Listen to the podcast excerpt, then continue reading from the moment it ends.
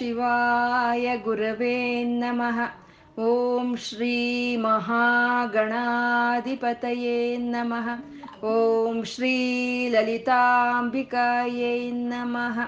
गुरुर्ब्रह्मा गुरुर्विष्णुः गुरुर्देवो महेश्वरः गुरुर्साक्षात् परं ब्रह्मा तस्मै श्रीगुरवे नमः श्रुतिस्मृतिपुराणानाम् आलयं करुणालयं नमामि भगवत्पादशङ्करं लोकशङ्करम् अज्ञानां जाह्नवीतीर्थं विद्यातीर्थं विवेकिनां सर्वेषां सुखदं तीर्थं भारतीतीर्थमाश्रये ಪರಮ ಶಿವನು, ದೇವದೇವನು, ಸ್ವಯಂ ಪ್ರಕಾಶಕನು ಆದಂಥ ಶಿವನು ತನ್ನ ಶಕ್ತಿ ಜೊತೆ ಸೇರಿದ್ರೆ ತನ್ನ ಕೆಲಸಗಳು ತಾನು ಮಾಡೋದಕ್ಕೆ ಪ್ರಭಾವಿತನಾಗ್ತಾನೆ. ಹಾಗಿಲ್ಲ ಅಂದ್ರೆ ಅವನಲ್ಲಿ ಸ್ಪಂದನೇನೂ ಇರೋದಿಲ್ಲ. ಅಂತ ಅಮ್ಮನವ್ರನ್ನ ಹರಿಹರ ಹರಿ, ವಿಷ್ಣು, ದೇವೇಂದ್ರ, ಇಂದ್ರ ಮೊದಲಾದಿ ದೇವತೆಗಳೆಲ್ಲ ಆರಾಧನೆ ಮಾಡ್ತಾ ಇದ್ದಾರೆ. ಯಾಕೆ ಅಮ್ಮನವ್ರನ್ನ ಹರಿಹರ ಬ್ರಹ್ಮಾದಿಗಳು ಎಲ್ಲ ಆರಾಧನೆ ಮಾಡ್ತಾ ಇದ್ದಾರೆ ಅಂತಂದ್ರೆ ಅಮ್ಮನವರು, ಆ ಮಹಾದೇವನ ಹೆಂಡತಿ ಮಹಾದೇವಿ ಅಂತ ಅಲ್ಲ. ಅವರಲ್ಲೂ ಆ ಶಿವನಲ್ಲಿ ಇರೋ ಅಂತ ಶಕ್ತಿ ಹೇಗೆ ಸ್ಪಂದನೆಯನ್ನು ತರ್ತಾ ಇದೆಯೋ, ಹಾಗೆ ಆ ಹರಿಹರ ಬ್ರಹ್ಮಾದರು ಬ್ರ ಇಂದ್ರಾದಿ ದೇವತೆಗಳಲ್ಲೂ ಶಕ್ತಿ ರೂಪಿಣಿಯಾಗಿ ಇದ್ದು ಅಮ್ಮ ಅವರಲ್ಲಿ ಸ್ಪಂದನೆಯನ್ನು ತರ್ತಾ ಇದ್ದಾಳೆ. ಹಾಗೆ ಅದನ್ನ ಪೂರಕವಾಗಿ ಹೇಳೋ ಅಂತ ಒಂದು ಶ್ಲೋಕವೇ ಗತಾಸ್ತೆ ಮಂಚತ್ವಂ ಅಂತ ಹೇಳೋದು. ಅಂದ್ರೆ ಅಮ್ಮನವರ ಒಂದು ಮಂಚ, ಅಮ್ಮನವರ ಒಂದು ಸಿಂಹಾಸನ. ಅದೇ ಹರಿ ಬ್ರಹ್ಮ, ವಿಷ್ಣು, ರುದ್ರ, ಈಶ್ವರರು ನಾಲ್ಕು ಕಾಲಗಳಾದ್ರೆ ಅಮ್ಮನವರ ಸಿಂಹಾಸನಕ್ಕೆ, ಅಮ್ಮನವರ ಮಂಚಕ್ಕೆ. ಆ ಮಂಚದ ಮೇಲೆ ಹೊದ್ಸಿರೋ ಅಂತ ಹೊದ್ದಿಕೆ ಅಂದ್ರೆ ಅದೇ ಸದಾಶಿವನು. ಅದ್ರ ಮೇಲೆ ಅಮ್ಮನವರು ಅಧಿಷ್ಠಾನವಾಗಿ ಕೂತ್ಕೊಂಡಿದ್ದಾರೆ ಅಂತ.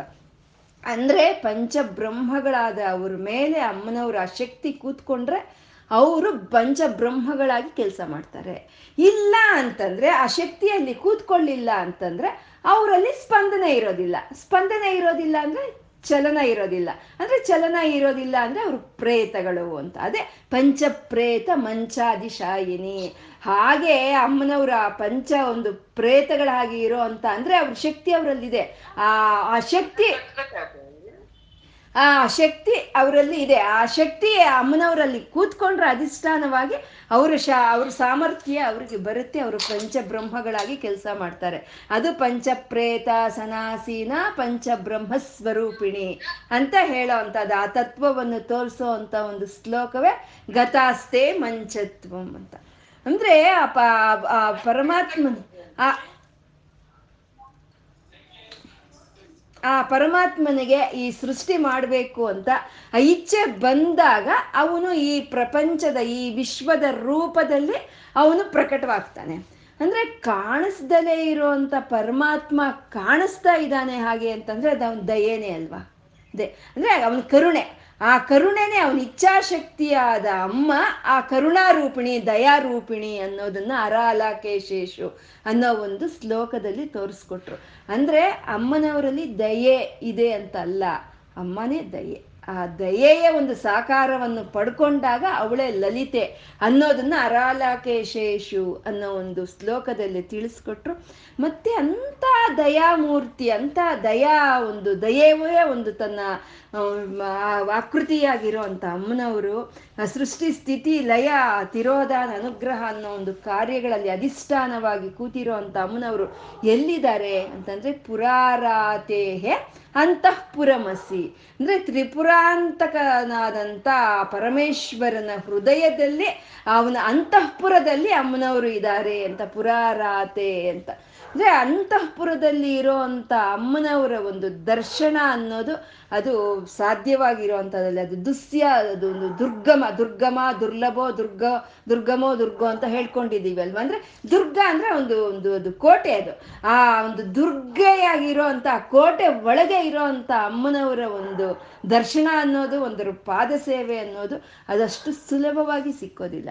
ಯಾರಿಗೆ ಅಂದ್ರೆ ತರ, ತರಲ ಕರುಣಾ ನಾಮ ಸುಲಭ ಅಂತ ಅಂದ್ರು. ಅಂದ್ರೆ ಚಪಲ ಚಿತ್ತರಿಗೆ, ಇಂದ್ರಿಯ ನಿಗ್ರಹ ಇಲ್ದಲೆ ಇರುವಂತವ್ರಿಗೆ ಅಮ್ಮನವರ ದರ್ಶನವಾಗ್ಲಿ, ಅಮ್ಮನವರ ಒಂದು ಸೇವೆಯಾಗ್ಲಿ, ಪಾದ ಸೇವೆಯಾಗ್ಲಿ ಸಿಕ್ಕೋದು ಕಷ್ಟ ಅಂತ.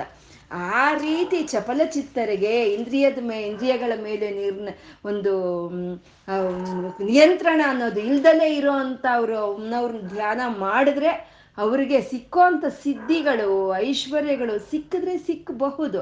ಆದರೆ ಅಮ್ಮನವ್ರ ದರ್ಶನ ಅಂತೂ ಆಗೋದಿಲ್ಲ, ಅಮ್ಮನವ್ರ ಹತ್ರಕ್ಕೂ ಅವ್ರನ್ನ ಕರ್ಕೊಳ್ಳೋದಿಲ್ಲ. ಅಂದರೆ ಯಾ ಏನು ಅಮ್ಮನವರನ್ನು ಉಪಾಸನೆಯನ್ನು ಮಾಡ್ತಾ ಬಂದಿರೋ ಅಂಥ ಸಿದ್ಧಿಗಳನ್ನು ತಗೊಂಡು ವಾಪಸ್ ಹೋದರೆ ಅವರು ಅಮ್ಮನವರ ಒಂದು ಹೊಸಲಲ್ಲಿ ನಿಂತುಕೊಂಡು ಭಿಕ್ಷೆ ಬೇಡ ಭಿಕ್ಷಕರ ಹಾಗೆ. ಬೇಡ ನನಗೆ ಈ ಸಿದ್ಧಿಗಳು, ನಂಗೆ ಅಮ್ಮನೇ ಬೇಕು ಅಂತ ಹೋಗೋರು ಅಮ್ಮನ ಮನೆ ಒಳಕ್ಕೆ ಹೋಗ್ಬೋದು, ಅಂತ ಅವ್ರಿಗೆ ಅಮ್ಮ ಸಿಗ್ತಾಳೆ ಅನ್ನೋದನ್ನ ಪುರಾರಾತೇಹೆ ಅನ್ನೋ ಒಂದು ಶ್ಲೋಕದಲ್ಲಿ ತಿಳಿಸಿದ್ರು. ಕೊನೆಗೆ ಬರ್ತಾ ಬರ್ತಾ ಬರ್ತಾ ತತ್ವಗಳನ್ನೇ ಗುರುಗಳು ತರ್ತಾ ಇದ್ದಾರೆ. ಈ ಶ್ಲೋಕ ಹೇಳಿ, ಮುಂದಿನ ಶ್ಲೋಕ ಹೇಳಿ. ಕಲತ್ರಂ ವೈ ಧಾತ್ರಂ कति कति भजन्ते न कवयः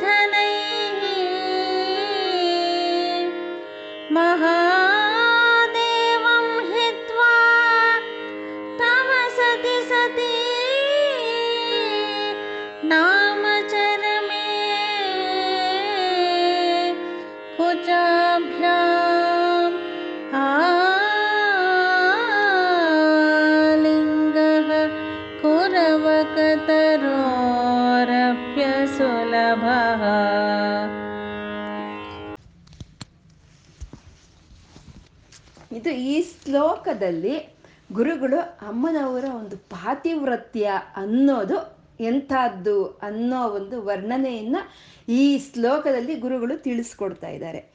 ಕಲತ್ರಂ ವೈದಾತ್ರಂ. ಅಂತಂದ್ರೆ ವೈದಾತ್ರಂ ವೈ ಅಂದ್ರೆ ಬ್ರಹ್ಮದೇವರು. ಕಲತ್ರಂ ಅಂದ್ರೆ ಹೆಂಡತಿ. ಬ್ರಹ್ಮದೇವರ ಹೆಂಡತಿ ಯಾರು? ಸರಸ್ವತಿ ದೇವಿ. ಅಂತ ಸರಸ್ವತಿ ದೇವಿಯನ್ನ ಕತಿ ಕತಿ ಭಜಂತೇನ ಕವಯ. ಎಷ್ಟೆಷ್ಟು ಜನ ಧ್ಯಾನ ಮಾಡ್ತಾ ಇದ್ದಾರೆ. ಆ ಬ್ರಹ್ಮನ ಒಂದು ಪಟ್ಟದರ್ಶಿ ಆದಂತ ಸರಸ್ವತಿಯನ್ನ ಎಷ್ಟೆಷ್ಟು ಜನ ಧ್ಯಾನ ಮಾಡ್ತಾ ಇದ್ದಾರೆ. ಅಂದ್ರೆ ಯಾರ್ಯಾರೋ ಸರಸ್ವತಿಯನ್ನ ಧ್ಯಾನ ಮಾಡ್ತಾ ಇದ್ದಾರೋ ಯಾರ್ಯಾರೋ ಸರಸ್ವತಿ ತಮಗ್ ಬೇಕು ಅಂತ ಉಪಾಸನೆಯನ್ನು ಮಾಡ್ತಾ ಇದ್ದಾರೋ ಅಂತ ಅವ್ರಿಗೆಲ್ಲನೂ ಸರಸ್ವತಿ ಒದಿತಾ ಇದ್ದಾಳೆ. ಯಾರ್ಯಾರೋ ಸರಸ್ವತಿ ಅನುಗ್ರಹ ಬೇಕು ಅಂತ ಹೇಳಿ ಜಪಿಸ್ತಾ ಇದ್ದಾರೋ ಅಂತ ಅವ್ರ ನಾಲಿಗೆಯ ಮೇಲೆ ಸರಸ್ವತಿ ದೇವಿ ನಾಟ್ಯ ಮಾಡ್ತಾ ಇದ್ದಾಳೆ. ಅಂತ ಅಂದಮೇಲೆ ಸರಸ್ವತಿ ದೇವಿಯ ಪಾತಿವ್ರತ್ಯವನ್ನು ಸಂಪೂರ್ಣ ಅಂತ ಹೇಳಕ್ಕಾಗಲ್ಲ ಅಂತ. ಸರಸ್ವತಿ ದೇವಿಯ ಪಾತಿವ್ರತ್ಯ ಸಂಪೂರ್ಣ ಅಂತ ಹೇಳಕ್ಕಾಗಲ್ಲ. ಅಂದ್ರೆ ಇದರಲ್ಲಿ ವಿಪರೀತ ಅರ್ಥ ತೆಗೆಯೋದಲ್ಲ, ಆ ಸರಸ್ವತಿ ಅಂತಂದ್ರೆ ಜ್ಞಾನ. ಜ್ಞಾನ ಅನ್ನೋದು ಬ್ರಹ್ಮದೇವನಿಗೆ ಮಾತ್ರನೇ ಸ್ಥಿಮಿತವಾಗಿಲ್ಲ. ಅದು ಎಲ್ಲರಿಗೂ ಜ್ಞಾನ ಅನ್ನೋದು ಜ್ಞಾನಾರ್ಜನೆ ಮಾಡೋ ಅಂತ ಪ್ರತಿಯೊಬ್ಬರಿಗೂ ಸೇರೋ ಅಂತದ್ದು. ಆದ್ರೂ ಹಾಗಾದ್ರೂ ಸರಿ ಸರಸ್ವತಿ ದೇವಿ ಪರಿಪೂರ್ಣವಾದ ಪತಿವ್ರತೆ ಅಂತ ಹೇಳಕ್ಕಾಗಲ್ಲ. ಯಾಕೆಂದ್ರೆ ಎಷ್ಟೆಷ್ಟು ಜನನೋ ಭಜಿಸ್ತಾ ಇದ್ದಾರೆ, ಎಷ್ಟೆಷ್ಟು ಜನನೋ ಧ್ಯಾನ ಮಾಡ್ತಾ ಇದ್ದಾರೆ, ನನಗೆ ಸರಸ್ವತಿ ಬೇಕು ಅಂತ ಬಯಸ್ತಾ ಇದ್ದಾರೆ, ಬಯಸಿದವ್ರಿಗೆಲ್ಲ ಅವಳು ಒಲಿತಾ ಇದ್ದಾಳೆ. ಹಾಗಾಗಿ ಅವಳ ಪ, ಪರಿಪೂರ್ಣತ್ವವಾದ ಪಾತಿವ್ರತ್ಯ ಅಲ್ಲ ಅಂತ. ಕಲತ್ರಂ ವೈಧಾತ್ರಂ ಕತಿ ಕತಿ ಭಜಂತೇನ ಕವಯ ಅಂತ. ಶ್ರೀಯೋ ದೇವ್ಯಾ ಕೋವಾನ ಭವತಿ ಪತಿ ಕೈರಪಿ ನಾ ವಿಷ್ಣುವಿನ ಹೆಂಡತಿಯಾದ ಲಕ್ಷ್ಮಿ ಬೇಕು ಅಂತ ಎಷ್ಟೆಷ್ಟು ಜನ ಧ್ಯಾನ ಮಾಡ್ತಾ ಇದ್ದಾರೆ ಎಷ್ಟೆಷ್ಟು ಜನ ಉಪಾಸನೆ ಮಾಡ್ತಾ ಇದ್ದಾರೆ ಎಷ್ಟೆಷ್ಟು ಜನ ಅಂಬಲಿಸ್ತಾ ಇದ್ದಾರೆ ಯಾರ್ಯಾರು ತಾನು ಬೇಕು ಅಂತ ಅಂಬಲಿಸ್ತಾ ಇದ್ದಾರೋ ಯಾರ್ಯಾರು ತನ್ನನ್ನ ಒಲಿಸ್ಕೋಬೇಕು ಅಂತ ಅಂಬಲಿಸ್ತಾ ಇದ್ದಾರೋ ಅವ್ರನ್ನೆಲ್ಲ ಒಲಿತಾ ಇದ್ದಾಳೆ ಲಕ್ಷ್ಮೀ ದೇವಿನೂ ಅಲ್ವಾ. ಸ್ವಲ್ಪ ಮಟ್ಟಿಗಿನ ಒಂದು ದುಡ್ಡು ಸಂಪಾದನೆ ಮಾಡಿದ್ರೆ ಅವ್ನು ಲಕ್ಷ್ಮೀಪತಿ ಅಂತ ಹೇಳ್ತಾರೆ. ಅಂದಮೇಲೆ ಲಕ್ಷ್ಮಿ ವಿಷ್ಣುಗೆ ಮಾತ್ರನೇ ಸ್ಥಿಮಿತವಾಗಿದ್ದಾಳ? ಇಲ್ಲ, ಅಲ್ವಾ? ಅಂದ್ರೆ ಲಕ್ಷ್ಮೀ ದೇವಿಯನ್ನು ಸಹಿತ ಪರಿಪೂರ್ಣವಾದ ಪಾತಿವ್ರತ್ಯ ಅಂತ ಹೇಳಕ್ಕಾಗಲ್ಲ. ಸರಸ್ವತಿ ದೇವಿಯನ್ನ ಯಾರ್ಯಾರು ಆರಾಧನೆ ಮಾಡ್ತಾ ಇದ್ದಾರೋ ಅವ್ರಿಗೆಲ್ಲ ಒಳಿತಾ ಇದ್ದಾಳೆ. ಲಕ್ಷ್ಮೀ ದೇವಿಯನ್ನ ಯಾರ್ಯಾರು ಧ್ಯಾನಿಸ್ತಾ ಇದ್ದಾರೋ ಅವ್ರಿಗೆಲ್ಲ ಲಕ್ಷ್ಮಿ ಒಲಿತಾ ಇದ್ದಾಳೆ. ಅವರೆಲ್ಲ ಲಕ್ಷ್ಮೀಪತಿ ಅಂತಾನೆ ಕರೆಸ್ಕೊಳ್ತಾ ಇದ್ದಾರೆ. ಅಂದಮೇಲೆ ಅವರಿಬ್ಬರು ಪಾತಿವೃತ್ಯವನ್ನು ಪರಿಪೂರ್ಣತ್ವ ಅಂತ ಹೇಳಕ್ಕೆ ಆಗಲ್ಲ.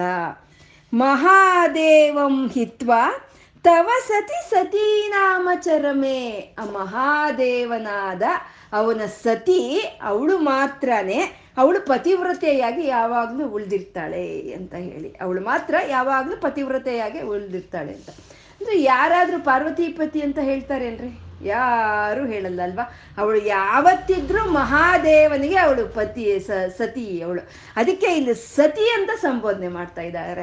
ಅಂದ್ರೆ ಸತಿ ಅನ್ನೋ ಒಂದು ಪದದಲ್ಲೇ, ಆ ಶಬ್ದದಲ್ಲೇ ಆ ಪಾತಿವೃತ್ಯದ ಒಂದು ಲಕ್ಷಣ ಅನ್ನೋದು ನಮಗೆ ಕಾಣಿಸುತ್ತೆ. ಸತಿ ಅಂದಾಗ ಆ ಪಾತಿವೃತ್ಯ ಒಂದು ಲಕ್ಷಣ ನಮಗೆ ಅಲ್ಲಿ ತೋರುತ್ತೆ ಅಲ್ವಾ? ಇಲ್ಲಿ ಯಾಕೆ ಸತಿ ಅಂತ ಇಲ್ಲಿ ಸಂಬೋಧನೆ ಮಾಡಿದ್ರು ಹಾಗೆ ಅಂತಂದ್ರೆ ಗುರುಗಳು, ಈ ದಾಕ್ಷಾಯಿಣಿ, ಈ ದಕ್ಷಿಣ ಒಂದು ದಕ್ಷ ಪ್ರಜಾಪತಿ, ಅವನು ಅಮ್ಮನವರು ತನಗೆ ಮಗಳಾಗಿ ಬರಬೇಕು ಅಂತ ಹೇಳಿ ತಪಸ್ ಮಾಡ್ತಾರೆ. ತಪಸ್ ಮಾಡಿದಾಗ ಸರಿ, ಬರ್ತೀನಿ ನಿನ್ನ ಮಗಳಾಗೆ ಬರ್ತೀನಿ. ಆದರೆ ಒಂದು ಷರತ್ತು, ನೀನು ನನ್ನನ್ನು ಈಶ್ವರನಿಗೆ ಕೊಟ್ಟು ಮದುವೆ ಮಾಡಬೇಕು. ಹಾಗಿದ್ರೆ ಬರ್ತೀನಿ ಅಂತ ಒಂದು ಷರತ್ತು ಹಾಕ್ತಾಳೆ. ಹ್ಞೂ ಅಂತಾನೆ. ಆದ್ರೂ ಅಮ್ಮ ಏನು, ಇವನೇನು ಮದುವೆ ಸಮಯದಲ್ಲಿ ನನ್ನ ಈಶ್ವರನ ಕೊಟ್ಟು ಮಾಡ್ತಾನೋ ಇಲ್ವೋ, ಬೇರೆ ಯಾರಿಗೆ ಕೊಟ್ಟು ಮಾಡ್ತಾನೋ ಏನೋ ಅಂತ ಮದುವೆ ಸಮಯದವರೆಗೂ ಕಾದು ನೋಡೋ ಕೆಲಸ ಇಲ್ಲ. ತ್ರಿಕಾಲಜ್ಞಾನ ಸಂಪನ್ನಳ್ಳಿ ಉಳುಕ್ ತಿಳಿದಿದೆ ಅವನಿಗೆ ಶಿ, ಶಿವದ್ವೇಷ ಇದೆ ಅಂತ ಹೇಳಿ. ಅಂತ ಯಾವಾಗಲೂ ಯಾವತ್ತಿದ್ರೂ ತಾನು ಆ ಸದಾಶಿವನ ಪತಿವ್ರತೆನೆ ಅಂತ ಅವನಿಗೆ ಯಾವಾಗಲೂ ಮನವರಿಕೆ ಆಗಬೇಕು ಅಂತ ಹೇಳಿ ಅವಳು ಸತಿ ಅಂತ ಹೆಸರಿಟ್ಕೊಂಡು ಆ ದಕ್ಷ ಪ್ರಜಾಪತಿಯಾಗ ಮಗಳಾಗಿ ಬರ್ತಾಳೆ. ಬಂದ್ರು ಆಮೇಲೆ ಅದು ನಮಗೆ ಗೊತ್ತೇ ಇದೆ ಕತೆ, ಅದು ನಡೆಯೋದು ನಡೆಯುತ್ತೆ ಆಮೇಲೆ ಪಾರ್ವತಿ ಪರಮೇಶ್ವರ ಮದುವೆ ಆಗೋಗುತ್ತೆ. ಆಗೋದ್ಮೇಲೂ ಆ ದಕ್ಷನು ಅವನು ಯಜ್ಞ ಮಾಡಬೇಕಾದ್ರೆ ಆ ಕರಿಯಲ್ಲ ಅವ್ರನ್ನ ಆ ಕರಿದಲ್ಲ ಇದ್ರೂ ಏನೋ ಒಂದು ಅಭಿಮಾನಕ್ಕೆ ಅಂತ ಹೋಗಿ, ದಾಕ್ಷಾಯಿಣಿ ಹೋಗಿ ಅಲ್ಲಿ ಅವನು ಅವನ ತಂದೆಯಾದ ದಕ್ಷ ಪ್ರಜಾಪತಿ, ಆ ಈಶ್ವರನ ಅಮ್ಮನವ್ರನ್ನ ಅವಹೇಳನೆಯಾಗಿ, ಅಪಹಾಸ್ಯವಾಗಿ ಮಾತಾಡೋ ಅಂಥ ಒಂದು ಮಾತುಗಳನ್ನು ಕೇಳಿಸ್ಕೊಳಕ್ಕಾಗ್ದಲೆ ನಾನು ಇನ್ನ ದಾಕ್ಷಾಯಿಣಿ ಅನ್ನೋ ಹೆಸರಲ್ಲಿ ನಾನು ಇನ್ನಿರಲ್ಲ ಇರಕೂಡ್ದು ಅಂತ ಹೇಳಿ ತನ್ನ ಶರೀರವನ್ನ ಆ ಹೋಮಾಗ್ನೆಯಲ್ಲಿ ದಹಿಸ್ಕೊಳ್ತಾಳೆ. ದಹಿಸ್ಕೊಂಡ್ಬಿಟ್ಟು ಆ ಪರ್ವತರಾಜನ ಮಗಳಾಗಿ ಪಾರ್ವತಿಯಾಗಿ ಬಂದು ಅವಾಗ ಘೋರ ತಪಸ್ಸನ್ನು ಆಚರಿಸಿ ಮತ್ತೆ ಪರಮೇಶ್ವರನ್ನೇ ಕೈ ಹಿಡಿತಾಳೆ. ಅಂದ್ರೆ ಎಷ್ಟು ಜನ್ಮಗಳು ಎತ್ತಿದ್ರು ಈ ಸತಿ ಯಾವತ್ತಿದ್ರೂ ಆ ಸದಾಶಿವನ ಪತಿವ್ರತೇನೆ. ಎಷ್ಟು ಜನ್ಮಗಳು ಎತ್ತಿದ್ರು ಅಮ್ಮನವರು ಆ ಮಹಾದೇವನಿಗೆ ಹೆಂಡತಿ ಅಂತ ತೋರಿಸ್ಕೊಡೋದಕ್ಕೆ ಗುರುಗಳು ಇಲ್ಲಿ ಸತಿ ಅಂತ ಒಂದು ಸಂಬೋಧನೆಯನ್ನು ಮಾಡ್ತಾ ಇದ್ದಾರೆ. ಕೇಳ್ದವ್ರಿಗೆಲ್ಲ ಒದೀತಾ ಇದ್ದಾಳೆ ಸರಸ್ವತಿ ದೇವಿ. ಕೇಳ್ದವ್ರಿಗೆಲ್ಲ ಒದೀತಾ ಇದ್ದಾಳೆ ಲಕ್ಷ್ಮಿ ಅಂತ ಅಂದಮೇಲೆ ಅವರು ಪಾತಿವ್ರತ್ಯ ಅನ್ನೋದು ಸಂಪೂರ್ಣವಾಗಿರೋದಲ್ಲ. ಜನ್ಮ ಜನ್ಮಗಳೆಲ್ಲ ಆ ಮಹಾದೇವನ್ನೇ ಕೈ ಹಿಡಿತಾ ಇರೋವಂಥ ಅಮ್ಮನವರು ಪತಿವ್ರತೆ, ಸತಿ, ಆ ಪಾತಿವ್ರತ್ಯ ಪರಿಪೂರ್ಣವಾಗಿರುವಂತಹದ್ದು ಅಂತ ಹೇಳ್ತಾ, ಆ ಪಾತಿವ್ರತ್ಯ ಎಂಥದ್ದು ಅನ್ನೋದನ್ನ ಇಲ್ಲಿ ಹೇಳ್ತಾ ಇದ್ದಾರೆ. ಕುಚಾಭ್ಯಾಮಾಸಂಗಹ ಕುರವಕತರೋ ರಪ್ಯ ಸುಲಭ ಅಂತ ಹೇಳ್ತಾ ಇದ್ದಾರೆ. ಅಂದ್ರೆ ಅಮ್ಮನವರ ಒಂದು ಉದ್ಯಾನವನ ಇದೆ ಅಂತ ನಾವು ಹೇಳ್ಕೊಂಡಿದ್ವಿ. ಅದೇ ಪ್ರಮಥವನ ಅಂತ ಹೇಳಿದ್ದೀವಿ. ಆ ಪ್ರಮದವನದಲ್ಲಿ ವಿಧ ವಿಧವಾದಂಥ ಗಿಡಗಳಿದೆ. ಆ ವಿಧ ವಿಧವಾದಂಥ ಗಿಡಗಳು ಅದು ಒಂದು ಗಿಡ ಇವಾಗ ದಾಸವಾಳದ ಹೂವು ಇದೆ. ಅದ್ರ ಮುಂದೆ ನಿಂತ್ಕೊಂಡು ಸುಮ್ಮನೆ ನಗು ನಗ್ತಾ ಮಾತಾಡ್ತಾ ಇದ್ರೆ ಚೆನ್ನಾಗಿ ಬಿಡುತ್ತಂತೆ. ಇನ್ನು ಕೆಲವು ವೃಕ್ಷಗಳಿರುತ್ತೆ. ಅದ್ರ ಮುಂದೆ ನಿಂತ್ಕೊಂಡು ಸುಮ್ಮನೆ ಸವರಿದ್ರೆ ಸಾಕು, ಅವು ಚೆನ್ನಾಗಿ ಬಿಡುತ್ತಂತೆ. ಪುಷ್ಪಗಳನ್ನು ಫಲಗಳನ್ನು ಕೊಡುತ್ತೆ. ಇನ್ನು ಕೆಲವು ಈ ತಾಂಬೂಲ ಶೇಷವನ್ನು ಅಲ್ಲಿ ವಿಸರ್ಜನೆ ಮಾಡಿದ್ರೆ ಅದ್ರ ಪಾತಿಯಲ್ಲಿ ಅದು ಚೆನ್ನಾಗಿ ಬಿಡುತ್ತೆ ಇನ್ನ ಈ ಅಶೋಕ ವೃಕ್ಷ ಅನ್ನೋದು, ಆ, ಆಲಕ್ತ ರಸದಿಂದ ಅಲಂಕೃತವಾಗಿರುವಂತ ಅಮ್ಮನವರ ಪಾದ ತಾಡವನ ಅದಕ್ಕೆ ನಡೆದ್ರೆ ಅದು ಚೆನ್ನಾಗಿ ಬಿಡುತ್ತೆ ಅಂತ ಹೇಳ್ಕೊಂಡಿದ್ವಿ. ಇಲ್ಲಿ ಕುರವಕ ವೃಕ್ಷ ಕುರವಕ ವೃಕ್ಷ ಅನ್ನೋದು ಪ್ರಮಥಮ ವನದಲ್ಲಿ ಇರುತ್ತೆ. ಕುರವಕ ವೃಕ್ಷ ಅಂತಂದ್ರೆ ಗೋರಂಟಿ. ಇದಕ್ಕೆ ಅಮ್ಮನವರ ಆಲಿಂಗನ ಬೇಕಂತೆ. ಅಮ್ಮನವರ ಆಲಿಂಗನವನ್ನು ಕೊಟ್ರೆ ಇದು ಚೆನ್ನಾಗಿ ಬೆಳೆಯುತ್ತಂತೆ ಅಂತ ಅಮ್ಮನವರ ಆಲಿಂಗನಕ್ಕಾಗಿ ಇದು ಆ ಪ್ರಮಥವನದಲ್ಲಿ ಅಮ್ಮ ಯಾವಾಗ ಬರ್ತಾಳೆ ಅಂತ ನೋಡ್ತಾ ಇರ್ತಾಳಂತೆ. ಆದ್ರೆ ಕುರವಕತರೋ ರಪ್ಯ ಸುಲಭ. ಆದ್ರೆ ಅದು ಅವಳಿಗೆ ಸಿಕ್ಲಿಲ್ಲ. ಆ ಗೋರಂಟಿಗೆ, ಆ ಕುರವಕ ವೃಕ್ಷಕ್ಕೆ ಅಮ್ಮನವರ ಆಲಿಂಗನ ಸಿಕ್ಲಿಲ್ವಂತೆ. ಯಾಕೆಂದ್ರೆ ಕುಚಾಭ್ಯಾಮಾಸಂಗ ಆ ಒಂದು ವಕ್ಷೋಜಗಳ ಒಂದು ಸಂಘ ಅನ್ನೋದು, ಆ ಆಲಿಂಗನೆ ಅನ್ನೋದು ಪರಮಶಿವನಿಗೆ ಸ್ಥಿಮಿತವಾಗಿದೆ ಇದು ಅಂತ ಹೇಳಿ ಆ ಕುರವಕ ವೃಕ್ಷಕ್ಕೆ ಆಲಿಂಗನವನ್ನು ಅಮ್ಮನವ್ರು ಕೊಡ್ಲಿಲ್ವಂತೆ. ಅದು ಆ ಪಾತಿವ್ರತ್ಯ ಅನ್ನೋದು. ಅಂದ್ರೆ ಇದು ವೃಕ್ಷ ಅದೇನು ಸಂಪೂರ್ಣ ಚೇತನ ಸ್ವರೂಪ ಅಲ್ಲ ಅದು. ಅಚೇತನ, ಸ್ವಲ್ಪ ಮಾತ್ರನೇ ಚೇತನ ಇರೋದು. ಆದ್ರೂ ಸರಿ ಅಮ್ಮ, ಆ ಪರಮೇಶ್ವರನಿಗೆ ನನ್ನ ಆಲಿಂಗನ ಅನ್ನೋದು ಸ್ಥಿ ಸ್ಥಗಿತವಾಗಿರೋದ್ರಿಂದ ಈ ಕುರೋಕ ವೃಕ್ಷಕ್ಕೆ ನನ್ನ ಆಲಿಂಗನ ಕೊಡೋಕ್ಕಾಗಲ್ಲ ಅಂತ ಆ ಪಾತಿವೃತ್ತಿಯ ಒಂದು ಭಾವನೆಯನ್ನು ತೋರಿಸಿದ್ರು ಅಂತ ಇಲ್ಲಿ ಗುರುಗಳು ಹೇಳ್ತಾ ಇದ್ದಾರೆ. ಅಂದ್ರೆ ಮತ್ತೆ ಅಶೋಕ ವೃಕ್ಷಕ್ಕೆ ಅಮ್ಮನವರ ಒಂದು ಪಾದಗಳ ಸ್ಪರ್ಶ ಆಯ್ತಲ್ವಾ? ಅಂದ್ರೆ ಅದು ಬೇರೆ. ಇವಾಗ ಹೇಳ್ತಾರೆ ವಿಧ ವಿಧವಾದಂಥ ಒಂದು ಸಂದರ್ಭಗಳಲ್ಲಿ ಎಲ್ಲ ದೇವ ದೇವತೆಯರು ಅಮ್ಮನವರ ಪಾದಗಳಿಗೆ ನಮಸ್ಕಾರ ಮಾಡಿದ್ರು ಅಂತ ಹೇಳ್ತಾರೆ. ಅದು ಬೇರೆ. ಅದು ಭಕ್ತರನ್ನ ಅನುಗ್ರಹಿಸೋ ಅಂತ ಒಂದು ಘಟನೆ ಅದು. ಅದು ಇಲ್ಲಿ ಆಲಿಂಗನ ಕೊಡ ಕೊಡ್ಲಿಲ್ಲ. ಯಾಕೆ ಅಂದ್ರೆ ಮಹಾದೇವನಿಗೆ ಮಾತ್ರನೇ ನನ್ನ ಆಲಿಂಗನ ಅನ್ನೋದು ಸ್ಥಿಮಿತವಾಗಿರುವಂತಹದ್ದು ಅಂತ ಹೇಳಿ ಅಮ್ಮನವರ ಒಂದು ಪಾತಿವೃತ್ಯದ ಒಂದು ಗಾಂಭೀರ್ಯವನ್ನ ಇಷ್ಟು ಅದ್ಭುತವಾಗಿ ಗುರುಗಳು ಈ ಶ್ಲೋಕದಲ್ಲಿ ವರ್ಣಿಸ್ತಾ ಇದ್ದಾರೆ ಇನ್ನು ಮುಂದಿನ ಶ್ಲೋಕ ಹೇಳಿ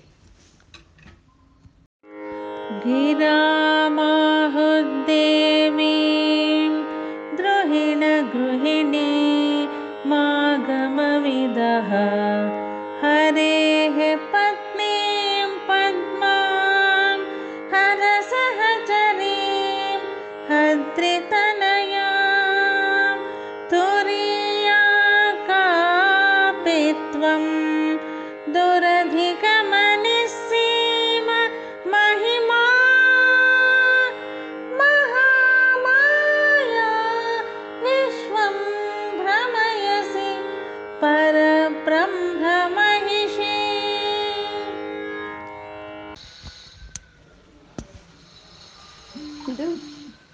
ಗಿರಾಮಾಹುರ್ ದೇವಿ ಅಂತ ಇದು ಒಂದು ಪರತತ್ವದ ಒಂದು ಪರತತ್ವವನ್ನು ಇಲ್ಲಿ ತೋರಿಸ್ತಾ ಇದ್ದಾರೆ. ಮಹಾಮಾಯಾ ವಿಶ್ವಂ ಭ್ರಮಯಸಿ ಪರಬ್ರಹ್ಮ ಮಹಿಷಿ ಅಂತ ಸಂಬೋಧನೆ ಮಾಡ್ತಾ ಇದ್ದಾರೆ. ಪರಬ್ರಹ್ಮ ಮಹಿಷಿ ಅಂತ. ಅಂದ್ರೆ ಪರಬ್ರಹ್ಮ ಅಂತಂದ್ರೆ ಯಾರಿಂದ ಸೃಷ್ಟಿ, ಸ್ಥಿತಿ, ಲಯ, ತಿರೋಧಾನ, ಅನುಗ್ರಹ ಅನ್ನೋ ಕಾರ್ಯಗಳು ನಡೀತಾ ಇದೆಯೋ ಯಾವುದರ ಒಂದು ತೇಜಸ್ಸಿನಿಂದ ಈ ಜಗತ್ತೆಲ್ಲ ಈ ರೀತಿ ಪ್ರಕಾಶಮಾನವಾಗಿ ಇದೆಯೋ ಯಾವುದರ ಒಂದು ಮಹತ್ತಾದ್ರೆ ಜ್ಞಾನವೋ, ಆನಂದವೋ, ಶಾಶ್ವತವಾದಂಥ ಶಾಂತವೋ, ಯಾವುದಾದ್ರೆ ಕ್ರಿಯಾಶೂನ್ಯವೋ, ಯಾವುದಾದ್ರೆ ಯಾವುದಾದ್ರೆ ಕ್ರಿಯಾಶೂನ್ಯವೋ, ಯಾವುದಾದ್ರೆ ಅದ್ವೈತವೋ, ಯಾವುದಕ್ಕಾದ್ರೆ ಆಕಾರ ಇಲ್ಲ, ಗುಣ ಇಲ್ಲ, ರೂಪ ಇಲ್ಲ ಆ ನಿರ್ವಿಕಾರವಾದಂಥ ಸ್ವರೂಪವನ್ನೇ ಪರಬ್ರಹ್ಮ ಅಂತ ಹೇಳೋವಂಥದ್ದು ಆ ಪರಬ್ರಹ್ಮನ ಮಹಿಷಿ, ಪರಬ್ರಹ್ಮ ಮಹಿಷಿ. ಅಂದ್ರೆ ಒಬ್ಬನೇ ಇದ್ದಾನೆ, ನಿರ್ವಿಕಾರವಾಗಿದ್ದಾನೆ, ಯಾವುದು ಆಕಾರ ಇಲ್ಲ ಅಂತ ಹೇಳಿ ಪರಬ್ರಹ್ಮ ಮಹಿಷಿ ಅಂತ ಹೇಳಿದ್ರೆ ಅಲ್ಲಿಗೆ ಪರಬ್ರಹ್ಮನ ಅವನ ಮಹಿಷಿ, ಪರಬ್ರಹ್ಮ ಮಹಿಷಿ ಎರಡು, ಎರಡಾಗುತ್ತಲ್ವಾ? ಇಲ್ಲಿ ದ್ವಂದ್ವ ಇಲ್ಲ, ದ್ವೈತ ಇಲ್ಲ, ಇದು ಅದ್ವೈತ ಇರೋದೇ ಒಂದು ಅಂತ ಅಂದಮೇಲೆ ಅಂದ್ರೆ ನಾವು ಮತ್ತೆ ಮೊದಲನೇ ಶ್ಲೋಕಕ್ಕೆ ಹೋಗ್ಬೇಕು. ಶಿವಶಕ್ತಿಯ ಯುಕ್ತ ಅಂತ ಮೊದಲನೇ ಶ್ಲೋಕಕ್ಕೆ ಹೋಗ್ಬೇಕು. ಆ ಶಿವನ ಶಕ್ತಿ ಅವನ ಒಳಗಡೆನೆ ಇದೆ. ಆ ಶಿವನ ಶಕ್ತಿ ಅವನ ಒಳಗಡೆನೆ ಇದೆ. ಆ ಶಿವ ಶಕ್ತಿ ಎರಡು ಒಂದೇ ಅನ್ನೋದು. ಹಾಗೆ ಪರಬ್ರಹ್ಮ ಮಹಿಷಿ ಅಂತ ಅಂದ್ರು ಇಲ್ಲಿ. ಮಹಿಷಿ ಅಂತಂದ್ರೆ ಮಾಯಾ ಸ್ವರೂಪಿಣಿ ಅಂತ. ಪರಬ್ರಹ್ಮನ ಮಾಯಾ ಸ್ವರೂಪಿಣಿನೇ ಪರಬ್ರಹ್ಮ ಮಹಿಷಿ ಅನ್ನೋದು. ಆ ಮಾಯೆ ಅನ್ನೋ ಅದು ಸತ್ತಲ್ಲ, ಅಸತ್ತಲ್ಲ, ಆತ್ಮ ಅಲ್ಲ, ಅನಾತ್ಮ ಅಲ್ಲ, ಆತ್ಮಕ್ಕೂ ಭೇದ ಅಂತ ಇಲ್ಲ, ಭೇದ ಅಂತ ಅಲ್ಲ, ಸಶರೀರ ಅಂತ ಅಲ್ಲ, ನಿಶರೀರ ಅಂತ ಅಲ್ಲ. ಅತ್ಯಂತ ಅದ್ಭುತವಾದ ಈ ಮನಸ್ಸಿಗೆ ಹೀಗೆ ಅಂತ ಹೇಳಕ್ಕೆ ಸಾಧ್ಯವಿಲ್ದಲೇ ಇರುವಂತ ಮನೋವಾಚಾಮ ಗೋಚರವಾದಂಥ ಅತ್ಯಂತ ಅದ್ಭುತವಾದಂಥ ಶಕ್ತಿ. ಅದನ್ನೇ ಮಾಯಾಶಕ್ತಿ ಅಂತ ಹೇಳೋದು. ಅದು ಪರಬ್ರಹ್ಮ ಮಹಿಷಿ. ಅದು ಪರಮೇಶ್ವರನ ಮಾಯಾಶಕ್ತಿ. ಅದು ಮಹಾಮಾಯಾ ವಿಶ್ವಂ ಭ್ರಮಯಸಿ. ಆ ಮಹಾಮಾಯಾ ಶಕ್ತಿ ವಿಶ್ವಂ ಭ್ರಮಯಸಿ ಈ ಪ್ರಪಂಚವನ್ನೆಲ್ಲ ತಿರುಗಿಸ್ತಾ ಇದೆಯಂತೆ. ಮತ್ತೆ ವಿಶ್ವವನ್ನೆಲ್ಲ ಭ್ರಮೆ ಒಳಗೆ ಮುಣುಗಿಸಿದೆಯಂತೆ. ಆ ಮಾಯಾ ಶಕ್ತಿ ಪ್ರಪಂಚವನ್ನೆಲ್ಲ ವಿಶ್ವ ಮುಣುಗಿಸ್ಬಿಟ್ಟಿದೆ ಮಾಯೆ ಒಳಗೆ ಅಂತ. ಅಂದ್ರೆ ಈ ಪ್ರಪಂಚ ಎಲ್ಲ ಈ ರೀತಿ ಕಾಣಿಸ್ತಾ ಇದೆ ಅಂತಂದ್ರೆ ಇದು ನಿಜನಾ? ಇದ್ಯಾವುದು ನಿಜ ಅಲ್ಲ ಇದ್ಯಾವುದು ಇರಲ್ಲ, ಇದೆಲ್ಲ ಹೊರಟೋಗೋ ಅಂಥದ್ದು, ನಮಗೆ ಕಾಣಿಸ್ತಾ ಇರೋದೆಲ್ಲ, ಇದೆಲ್ಲ ಮಾಯೇನೆ, ಇದೆಲ್ಲ ಯಾವುದು ಒಂದು ನಿಜವಲ್ಲ ಇದು. ಇವಾಗ ಇಂದ್ರಜಾಲಕನು ಇಂದ್ರಜಾಲ ಪ್ರದರ್ಶನವನ್ನು ಕೊಡ್ತಾ ಇದ್ರೆ, ಅವನು ಮಾಯಾ ಶಕ್ತಿಯಲ್ಲಿ ಸೂರ್ಯನ ಚಂದ್ರನ ಇನ್ನೊಂದು ಮತ್ತೊಂದು ಮರೊಂದು ಎಲ್ಲ ತೋರಿಸುತ್ತೆ.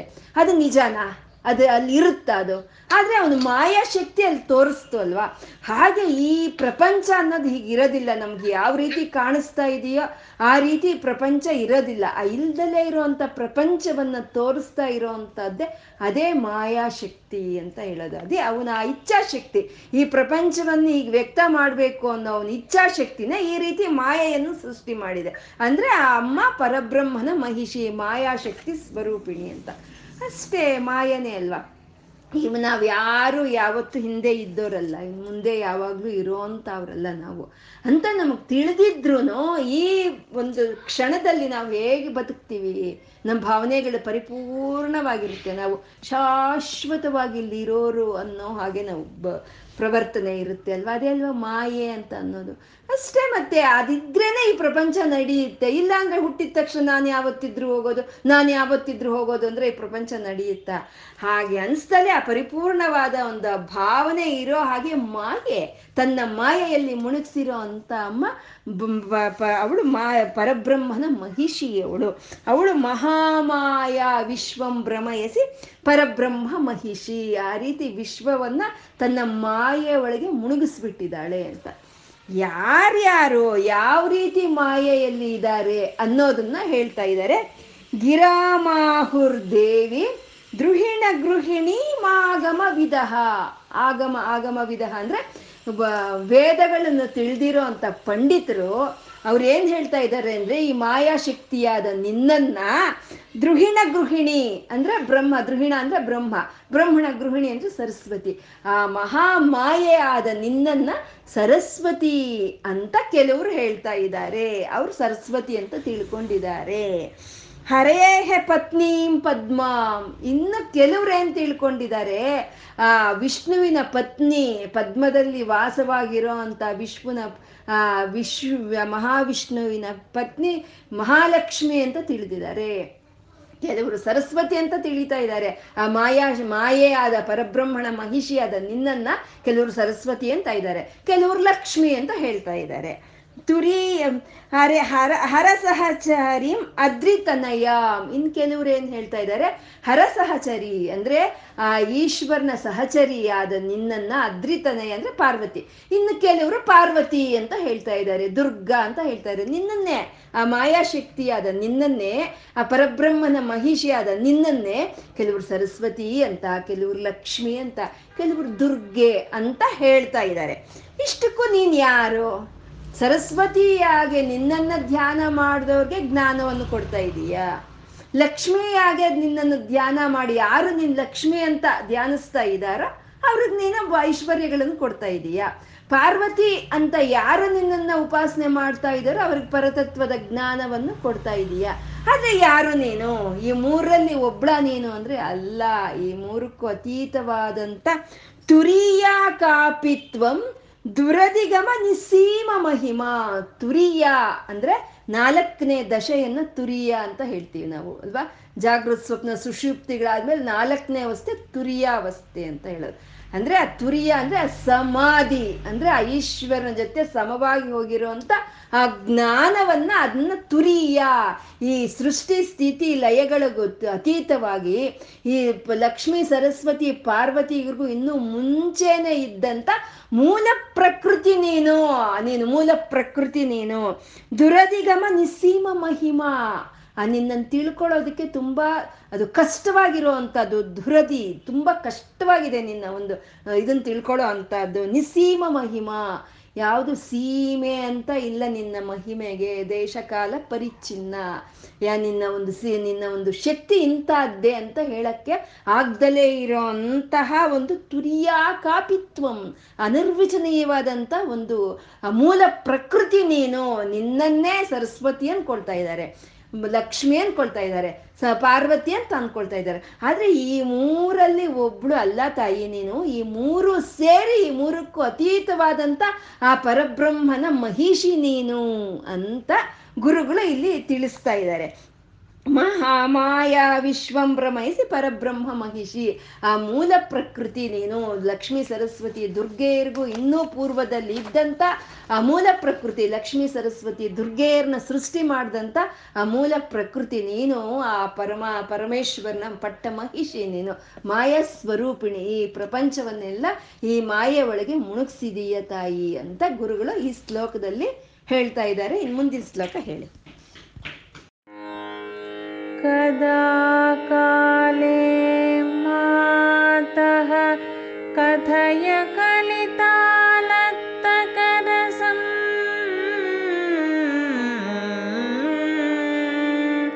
पिबेयं चरणनिर्णे जनजलम्। प्रकृत्या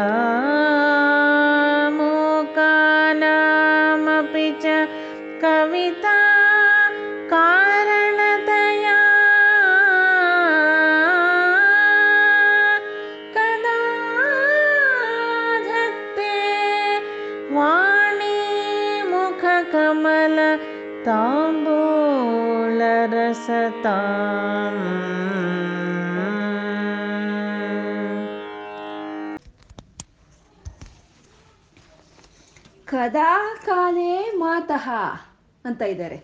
ಕದಾ ಕಾಲೇ ಮಾತಃ. ಇನ್ನೆಷ್ಟು ಸಮಯ ಕಾಯ್ಬೇಕು ಅಮ್ಮ ಅಂತ ಕೇಳ್ತಾ ಇದ್ದಾರೆ. ಕದಾ ಅಂದ್ರೆ ಎಷ್ಟು? ಕದಾ ಕಾಲೇ ಮಾತಃ ಅಮ್ಮ, ಇನ್ನೆಷ್ಟು ದಿನ ಕಾಯ್ಬೇಕಮ್ಮ? ಏನಕ್ಕೆ ಅಂದ್ರೆ ಕ, ಕಥೆಯ ಕಲಿತಾ ಲಕ್ತಕ ರಸಂ. ನಿನ್ನ ಪಾದಗಳ ಮೇಲೆ ಇರೋಂಥ ಒಂದು ಆ ಪಾರಾಣಿಯ ರಸವನ್ನ ರಸಕ್ಕಾಗಿ ಇನ್ನೆಷ್ಟು ದಿನ ಕದಾ ಕಾಲೇ ಮಾತಃ, ಎಷ್ಟು ದಿನ ಕಾಯಬೇಕು? ಪಿಬೇಯಂ ವಿದ್ಯಾರ್ಥಿ, ತವ ಚರಣ ನಿರ್ಣೇ ಜನಜಲಂ ಅಮ್ಮ, ಕದಾ ಕಾಲೇ ಮಾತಃ, ಎಷ್ಟು ದಿನ ಕಾಯ್ಬೇಕಮ್ಮ ಇನ್ನು ನಾನು? ನಿನ್ನ ಪಾದಗಳನ್ನು ತೊಳೆದಾಗ ಆ ತೀರ್ಥದಲ್ಲಿ ನಿನ್ನ ಒಂದು ಪಾರಾಣಿ ಅನ್ನೋದು ಬೆರ್ಕೊಂಡು ಬೆರ್ತ್ಬಿಟ್ಟು ಅದು ಬರುತ್ತೆ. ಆ ತೀರ್ಥವನ್ನ ಪಿಬೇಯಂ ಕುಡಿಯೋದಕ್ಕೆ ವಿದ್ಯಾರ್ಥಿ, ಈ ವಿದ್ಯಾರ್ಥಿ ಕದಾ ಕಾಲೇ ಮಾತಃ, ಇನ್ನೆಷ್ಟು ದಿನ ಕಾಯ್ಬೇಕು ತಾಯಿ ಅಂತ ಗುರುಗಳು ಅಮ್ಮನವ್ರನ್ನ ಕೇಳ್ತಾ ಇದ್ದಾರೆ. ವಿದ್ಯಾರ್ಥಿ ಅಂತಂದ್ರು. ವಿದ್ಯಾರ್ಥಿ ಅಂದ್ರೆ ವಿದ್ಯಾ ಅಂತಂದ್ರೆ? ಬ್ರಹ್ಮಜ್ಞಾನ. ಬ್ರಹ್ಮಜ್ಞಾನವನ್ನ ವಿದ್ಯೆ ಅಂತ ಹೇಳೋದು. ಅರ್ಥಿ ಅಂದ್ರೆ ಅಭಿಲಾಷ. ಬ್ರಹ್ಮಜ್ಞಾನದ ಅಭಿಲಾಷೆ ಇರೋ ಅಂಥವನು ವಿದ್ಯಾರ್ಥಿ. ಈ ಬ್ರಹ್ಮಜ್ಞಾನವನ್ನು ತಿಳ್ಕೋಬೇಕು ಅಂತ ಅಭಿಲಾಷೆ ಇರೋ ಅಂತ ನಾನು ಇನ್ನೆಷ್ಟು ದಿನ ಕಾಯ್ಬೇಕಮ್ಮ? ಕದಾಕಾಲೆ ಮಾತಃ. ಇನ್ನೆಷ್ಟು ದಿನ ಕಾಯ್ಬೇಕು? ನಿನ್ನ ಒಂದು ಪಾದ ತೀರ್ಥವನ್ನು ನಾನು ಕುಡಿಯೋದಕ್ಕೆ ಅಂತ ಗುರುಗಳು ಇಲ್ಲಿ ಕೇಳ್ತಾ ಇದ್ದಾರೆ. ಯಾಕೆ ಅಂದ್ರೆ ಕದಾ ದತ್ತೆ ವಾಣಿ ಮುಖ ಕಮಲ ತಾಂಬೂಲ ರಸತಾಂ. ಅದು ಯಾಕೆ ಅಂದ್ರೆ ಆ ನಿನ್ನ ಪಾದವನ್ನು ತೊಳೆದಂತ ತೀರ್ಥ ಆ ಸರಸ್ವತಿ ದೇವಿಯ ತಾಂಬೂಲಕ್ಕೆ ಸಮಾನ ನಮ್ಮ. ಆ ಸರಸ್ವತಿ ದೇವಿಯ ತಾಂಬೂಲಕ್ಕೆ ಸಮಾನ. ಆ ತಾ ಸರಸ್ವತಿ ದೇವಿಯ ತಾಂಬೂಲಕ್ಕೆ ಸಮಾನವಾಗಿರೋ ಅಂತ ನಿನ್ನ ಪಾದ ತೀರ್ಥ ನನ್ಗೆ ಯಾವಾಗ ಸಿಕ್ಕತ್ತಮ್ಮ? ನಾನು ಇನ್ನೆಷ್ಟು ದಿನ ಕಾಯ್ಬೇಕಮ್ಮ? ಅಂತ ಕೇಳ್ತಾ ಇದ್ದಾರೆ ಗುರುಗಳಲ್ಲಿ ಯಾಕೆ ಅಂತಂದ್ರೆ ಪ್ರಕೃತಿಯ ಮೂಕ ನಾಮ ಪಿಚ ಕವಿತಾ ಕಾರಣತಯ. ಆ ಸರಸ್ವತಿ ದೇವಿಯ ಒಂದು ತಾಂಬೂಲದಿಂದ ಪ್ರಕೃತಿಯ ಮೂಕಾನಾಮಪಿ ಪಿಚ ಅಂದ್ರೆ ಹುಟ್ಟಿದಾಗ್ಲೇ ಕಿವುಡು, ಹುಟ್ಟಿದಾಗ್ಲೇ ಮೂಕರು ಆಗಿರೋರು ಕವಿತೆಗಳು ಬರಿತಾ ಇದ್ದಾರೆ. ಅಂದ್ರೆ ಹುಟ್ಟಿದಾಗ ಯಾರು ಕಿವುಡ್ರಾಗಿರ್ತಾರೋ ಅವರು ಮೂಕರಾಗಿರ್ತಾರೆ ಅವರು. ಯಾಕೆಂದ್ರೆ ಅವ್ರಿಗೆ ಶಬ್ದ ಪರಿಚಯ ಅವ್ರಿಗಿರೋದಿಲ್ಲ ಶಬ್ದ ಪರಿಚಯ ಯಾವಾಗಿರಲ್ವೋ ಅವರಿಂದ ಶಬ್ದ ಆಚೆ ಬರಲ್ಲ. ಅಂತ ಹುಟ್ಟು ಹುಟ್ಟು ಕಿವುಡರು, ಹುಟ್ಟು ಮೂಕರು ಆದಂತ ಒಂದು ಮೂಕ ಕವಿಯ ಬಗ್ಗೆ ಇಲ್ಲಿ ಹೇಳ್ತಾ ಇದ್ದಾರೆ. ಆ ಮೂಕ ಕವಿ ಹುಟ್ಟು ಕಿವುಡ, ಹುಟ್ಟು ಮೂಕ. ಅವು ಆ ಕ ಮೂಕ ಕವಿಯರು ಅವರು ಕಾಮಾಕ್ಷಿಯನ್ನ ಕಂಚಿಯಲ್ಲಿ ಕಾಮಾಕ್ಷಿಯ ಧ್ಯಾನ ಮಾಡ್ತಾ ಇದ್ರೆ ಅಮ್ಮನವ್ರಿಗೆ ಕರುಣೆ ಹುಟ್ಟಿ, ಆ ಅಮ್ಮನವ್ರು ತನ್ನ ಒಂದು ಬಾಯಿಂದ ತಾಂಬೂಲವನ್ನು ತೆಗೆದು, ಆ ಮೂಕ ಕವಿಯರ ಒಂದು ಬಾಯಿಗೆ ಇಟ್ಟಾಗ ಅವನು ಮೂಕ ಪಂಚಶತಿ ಅಂತ ಐನೂರು ಶ್ಲೋಕಗಳನ್ನು ಬರ್ದ ಅಂತ ನಾವು ಹೇಳ್ಕೊಂಡಿದೀವಿ ಅಲ್ವಾ? ಅಂದ್ರೆ ಆ ತಾಂಬೂಲದಿಂದ ಅಂತ ಕವಿತೆಗಳನ್ನ ಅವನು, ಆ ಕವಿಗಳು ರಚನೆ ಮಾಡಿದ್ರು ಅಂತ. ಇದು ಕಾಳಿದಾಸರ ವಿಷಯನೂ ನಾವು ಕಥೆನೂ ಕೇಳಿದ್ದೀವಿ ಅಲ್ವಾ? ಅವನು ಕುರುಬ. ಕುರುಬನು ಅವನು ಜ್ಞಾ, ಅಕ್ಷರ ಜ್ಞಾನ ಇಲ್ದಲೇ ಇರೋವನು. ಅವನು ಅಮ್ಮನವರ ಒಂದು ಕಟೆ, ಕಟಾಕ್ಷದಿಂದ ಅಮ್ಮನವರ ಒಂದು ಕರುಣೆಯಿಂದ ಮಹಾಕವಿ ಕಾಳಿದಾಸ ಆದ ಅಲ್ವಾ ಆದರೆ ಅದೇನು ಕತೆ ನಡೀತಾ ಇಲ್ವಾ ಅನ್ನೋದು ಬಿಡೋಣ. ಆದರೆ ಅವನು ಕಾಳಿದಾಸ, ಆ ಕಾಳಿಗೆ ಅವನು ದಾಸ ಅನ್ನೋದು ಸತ್ಯ. ಆ ಕಾಳಿಗೆ ಆ ದಾಸನ ಮೇಲೆ ಕೃಪೆ ಇತ್ತು ಅನ್ನೋದು ಸತ್ಯ ಅಲ್ವಾ? ಹಾಗೆ ನಿನ್ನ ಒಂದು ತಾಮ್ ಸರಸ್ವತೀ ದೇವಿಯ ಒಂದು ತಾಂಬೂಲಕ್ಕೆ ಸಮಾನವಾದ ನಿನ್ನ ಪಾದ ತೀರ್ಥವನ್ನು ನಾನು ಕುಡಿಯೋದಕ್ಕೆ ಕದಾ ಕಾಲೇ ಮಾತಃ ಇನ್ನೆಷ್ಟಿನ ಕಾಯ್ಬೇಕು ಅಂತ ಕೇಳ್ತಾ ಇದ್ದಾರೆ. ಅಂದ್ರೆ ಇಷ್ಟ ಅದ್ಭುತವಾಗಿ ಸೌಂದರ್ಯ ಲಹರಿಯನ್ನು ರಚಿಸ್ತಾ ಇದ್ರು ಗುರುಗಳಿಗೆ ಸಮಾಧಾನ ಆಗಿಲ್ಲ. ಮನಸ್ಸಿಗೆ ಸಮಾಧಾನ ತಂದಿಲ್ಲ ಅದು. ಮತ್ತೆ ಬ್ರಹ್ಮಸೂತ್ರಗಳಿಗೆ ಭಾಷ್ಯವನ್ನು ಬರೆದ್ರು, ಉಪನಿಷತ್ತುಗಳಿಗೆ ಭಾಷ್ಯವನ್ನು ಬರೆದ್ರು, ಭಗವದ್ಗೀತೆಗೆ ಭಾಷ್ಯವನ್ನು ಬರೆದ್ರು, ಪ್ರಕರಣ ಗ್ರಂಥಗಳು, ಅವ್ರದ್ದೇ ಆದಂಥ ವಿವೇಕ ಚೂಡಾಮಣಿ ಮುಂತಾದ ಗ್ರಂಥಗಳನ್ನು ಬರೆದ್ರು. ಮತ್ತೆ ಸಾಮಾನ್ಯ ಜನರಿಗಾಗಿ ಸ್ತೋತ್ರ ರಚನೆಯನ್ನು ಮಾಡಿದ್ರು. ಆ ಸ್ತೋತ್ರಗಳು ಎಲ್ಲ ಸರ್ವ ಜನ ಆದರಣೆಯನ್ನು ಹೊಂದಿರೋ ಅಂತ ಒಂದು ಸ್ತೋತ್ರಗಳನ್ನು ಬರೆದ್ರೂ ಅವರಿಗೆ ಇನ್ನೂ ಸಮಾಧಾನ ಆಗಿಲ್ಲ. ಯಾಕೆಂದ್ರೆ ಅಮ್ಮನವರ ಒಂದು ಬಾಹ್ಯ ಸೌಂದರ್ಯವನ್ನ ವರ್ಣನೆ ಮಾಡೋದು ಅಲ್ಲ ಅವ್ರ ಹೃದಯ. ಆ ಪರತತ್ವ, ಆ ನಾಮ ರೂಪ ಇಲ್ದಲೇ ಇರುವಂತ ಪರತತ್ವ, ಆ ಜ್ಞಾನಾನಂದ, ಚೈತನ್ಯ, ಅದನ್ನ, ಅದನ್ನಾಗೆ ತೋರಿಸ್ಬೇಕು. ಅದನ್ನ ನಾಮ ರೂಪ ಇಲ್ದಲೆ ಸರ್ವಾಂತರ್ಮಯಾಮಿ ಆಗಿ ಎಲ್ಲ ಕಡೆ ವ್ಯಾಪಕವಾಗಿ ಅಂತ ಆ ಚೈತನ್ಯವನ್ನ ಅದನ್ನ ಹಾಗೆ ಹಾಗೆ ತೋರಿಸ್ಕೊಡ್ಬೇಕು ಜನಕ್ಕೆ ಅನ್ನೋ ಒಂದು ಅಭಿಲಾಷೆ ಅವರಿಗೆ, ಶಂಕರರಿಗೆ. ಹಾಗೆ ಅದೇ ವಿದ್ಯಾರ್ಥಿ, ವಿದ್ಯಾ ಅಂದ್ರೆ ಬ್ರಹ್ಮಜ್ಞಾನ. ಅಂತ ಬ್ರಹ್ಮಜ್ಞಾನವನ್ನು ನನಗೆ ಯಾವಾಗ ಕೊಡ್ತೀಯಾ? ಅಂತ ರಚನೆಗಳನ್ನ ನಾನು ಯಾವಾಗ ಮಾಡ್ತೀನಿ? ಎಲ್ಲ ಜನರಿಗೂ ಆ ಪರತತ್ವವನ್ನ, ನಿನ್ನ ನಿಜ ಸ್ವರೂಪವನ್ನ ನಾನು ಯಾವಾಗ ತಾಯಿ ತೋರಿಸ್ತೀನಿ? ಅದಕ್ಕೆ ನಾನು ಎಷ್ಟು ದಿನ ತಾಯಿ ಕಾದಿರ್ಬೇಕು? ಕದಾ ಕಾಲೇ ಮಾತಃ ಅಂತ ಇಲ್ಲಿ ಗುರುಗಳು ಅಮ್ಮನವ್ರನ್ನ ಕೇಳ್ತಾ ಇದ್ದಾರೆ. ಮಾತಃ ಅಂತ ಇದ್ದಾರೆ ನೋಡಿ. ಆ ಪರತತ್ವ ಆ ಪರಚೈತ ಅದು ಯಾವುದು ಅದು ಸ್ತ್ರೀಲಿಂಗ ಅಲ್ಲ, ಪುರುಷಲಿಂಗ ಅಲ್ಲ ಅನ್ನೋದು ಅವ್ರಿಗೆ ಗೊತ್ತಿದೆ. ಗೊತ್ತಿದ್ರು ಆ ಚೈತನ್ಯವನ್ನ ಅವರು ಮಾತಃ, ಅಮ್ಮ ಅಂತ ಕರೀತಾ ಇದ್ದಾರೆ ಅಂದ್ರೆ ಅವ್ರಿಗೆ ಇನ್ನೆಷ್ಟು ಭಕ್ತಿ ಇರಬೇಕು ಅಲ್ವಾ? ಹಾಗೆ ಶಂಕರರು ಅಮ್ಮನವ್ರನ್ನ ಕೇಳ್ಕೊಳ್ತಾ ಇದ್ದಾರೆ, ಇನ್ನೆಷ್ಟು ದಿನ ಕಾಯಬೇಕು ತಾಯಿ ನಾನು ನಿನ್ನ ಒಂದು ಪಾದ ತೀರ್ಥಕ್ಕಾಗಿ ಅಂತ ಈ ಶ್ಲೋಕದಲ್ಲಿ ಇನ್ನು ಮುಂದಿನ ಶ್ಲೋಕ ಹೇಳಿ. सरस्वत्या लक्ष्म्या विधिहरिसपत्नो विहरते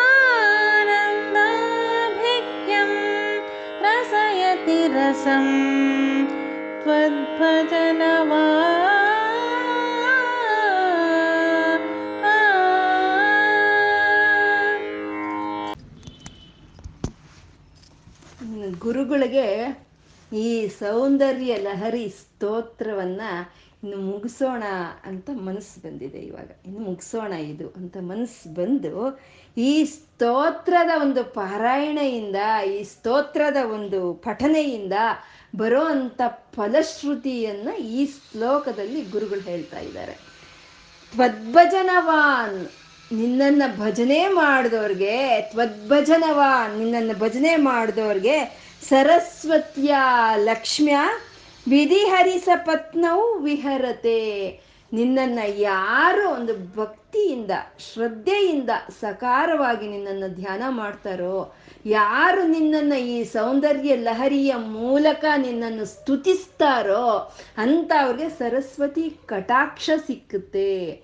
ಯಾರು ನಿನ್ನನ್ನು ಧ್ಯಾನಿಸ್ತಾರೋ, ಒಂದು ಭಕ್ತಿಯಿಂದ, ಯಾರು ಈ ಸ್ತೋತ್ರವನ್ನು ಹೇಳ್ಕೊಡ್ತಾರೋ ಅಂತ ಅವ್ರಿಗೆ ಲಕ್ಷ್ಮಿ ಅನುಗ್ರಹ ಸಿಕ್ಕುತ್ತೆ ಅಂತ.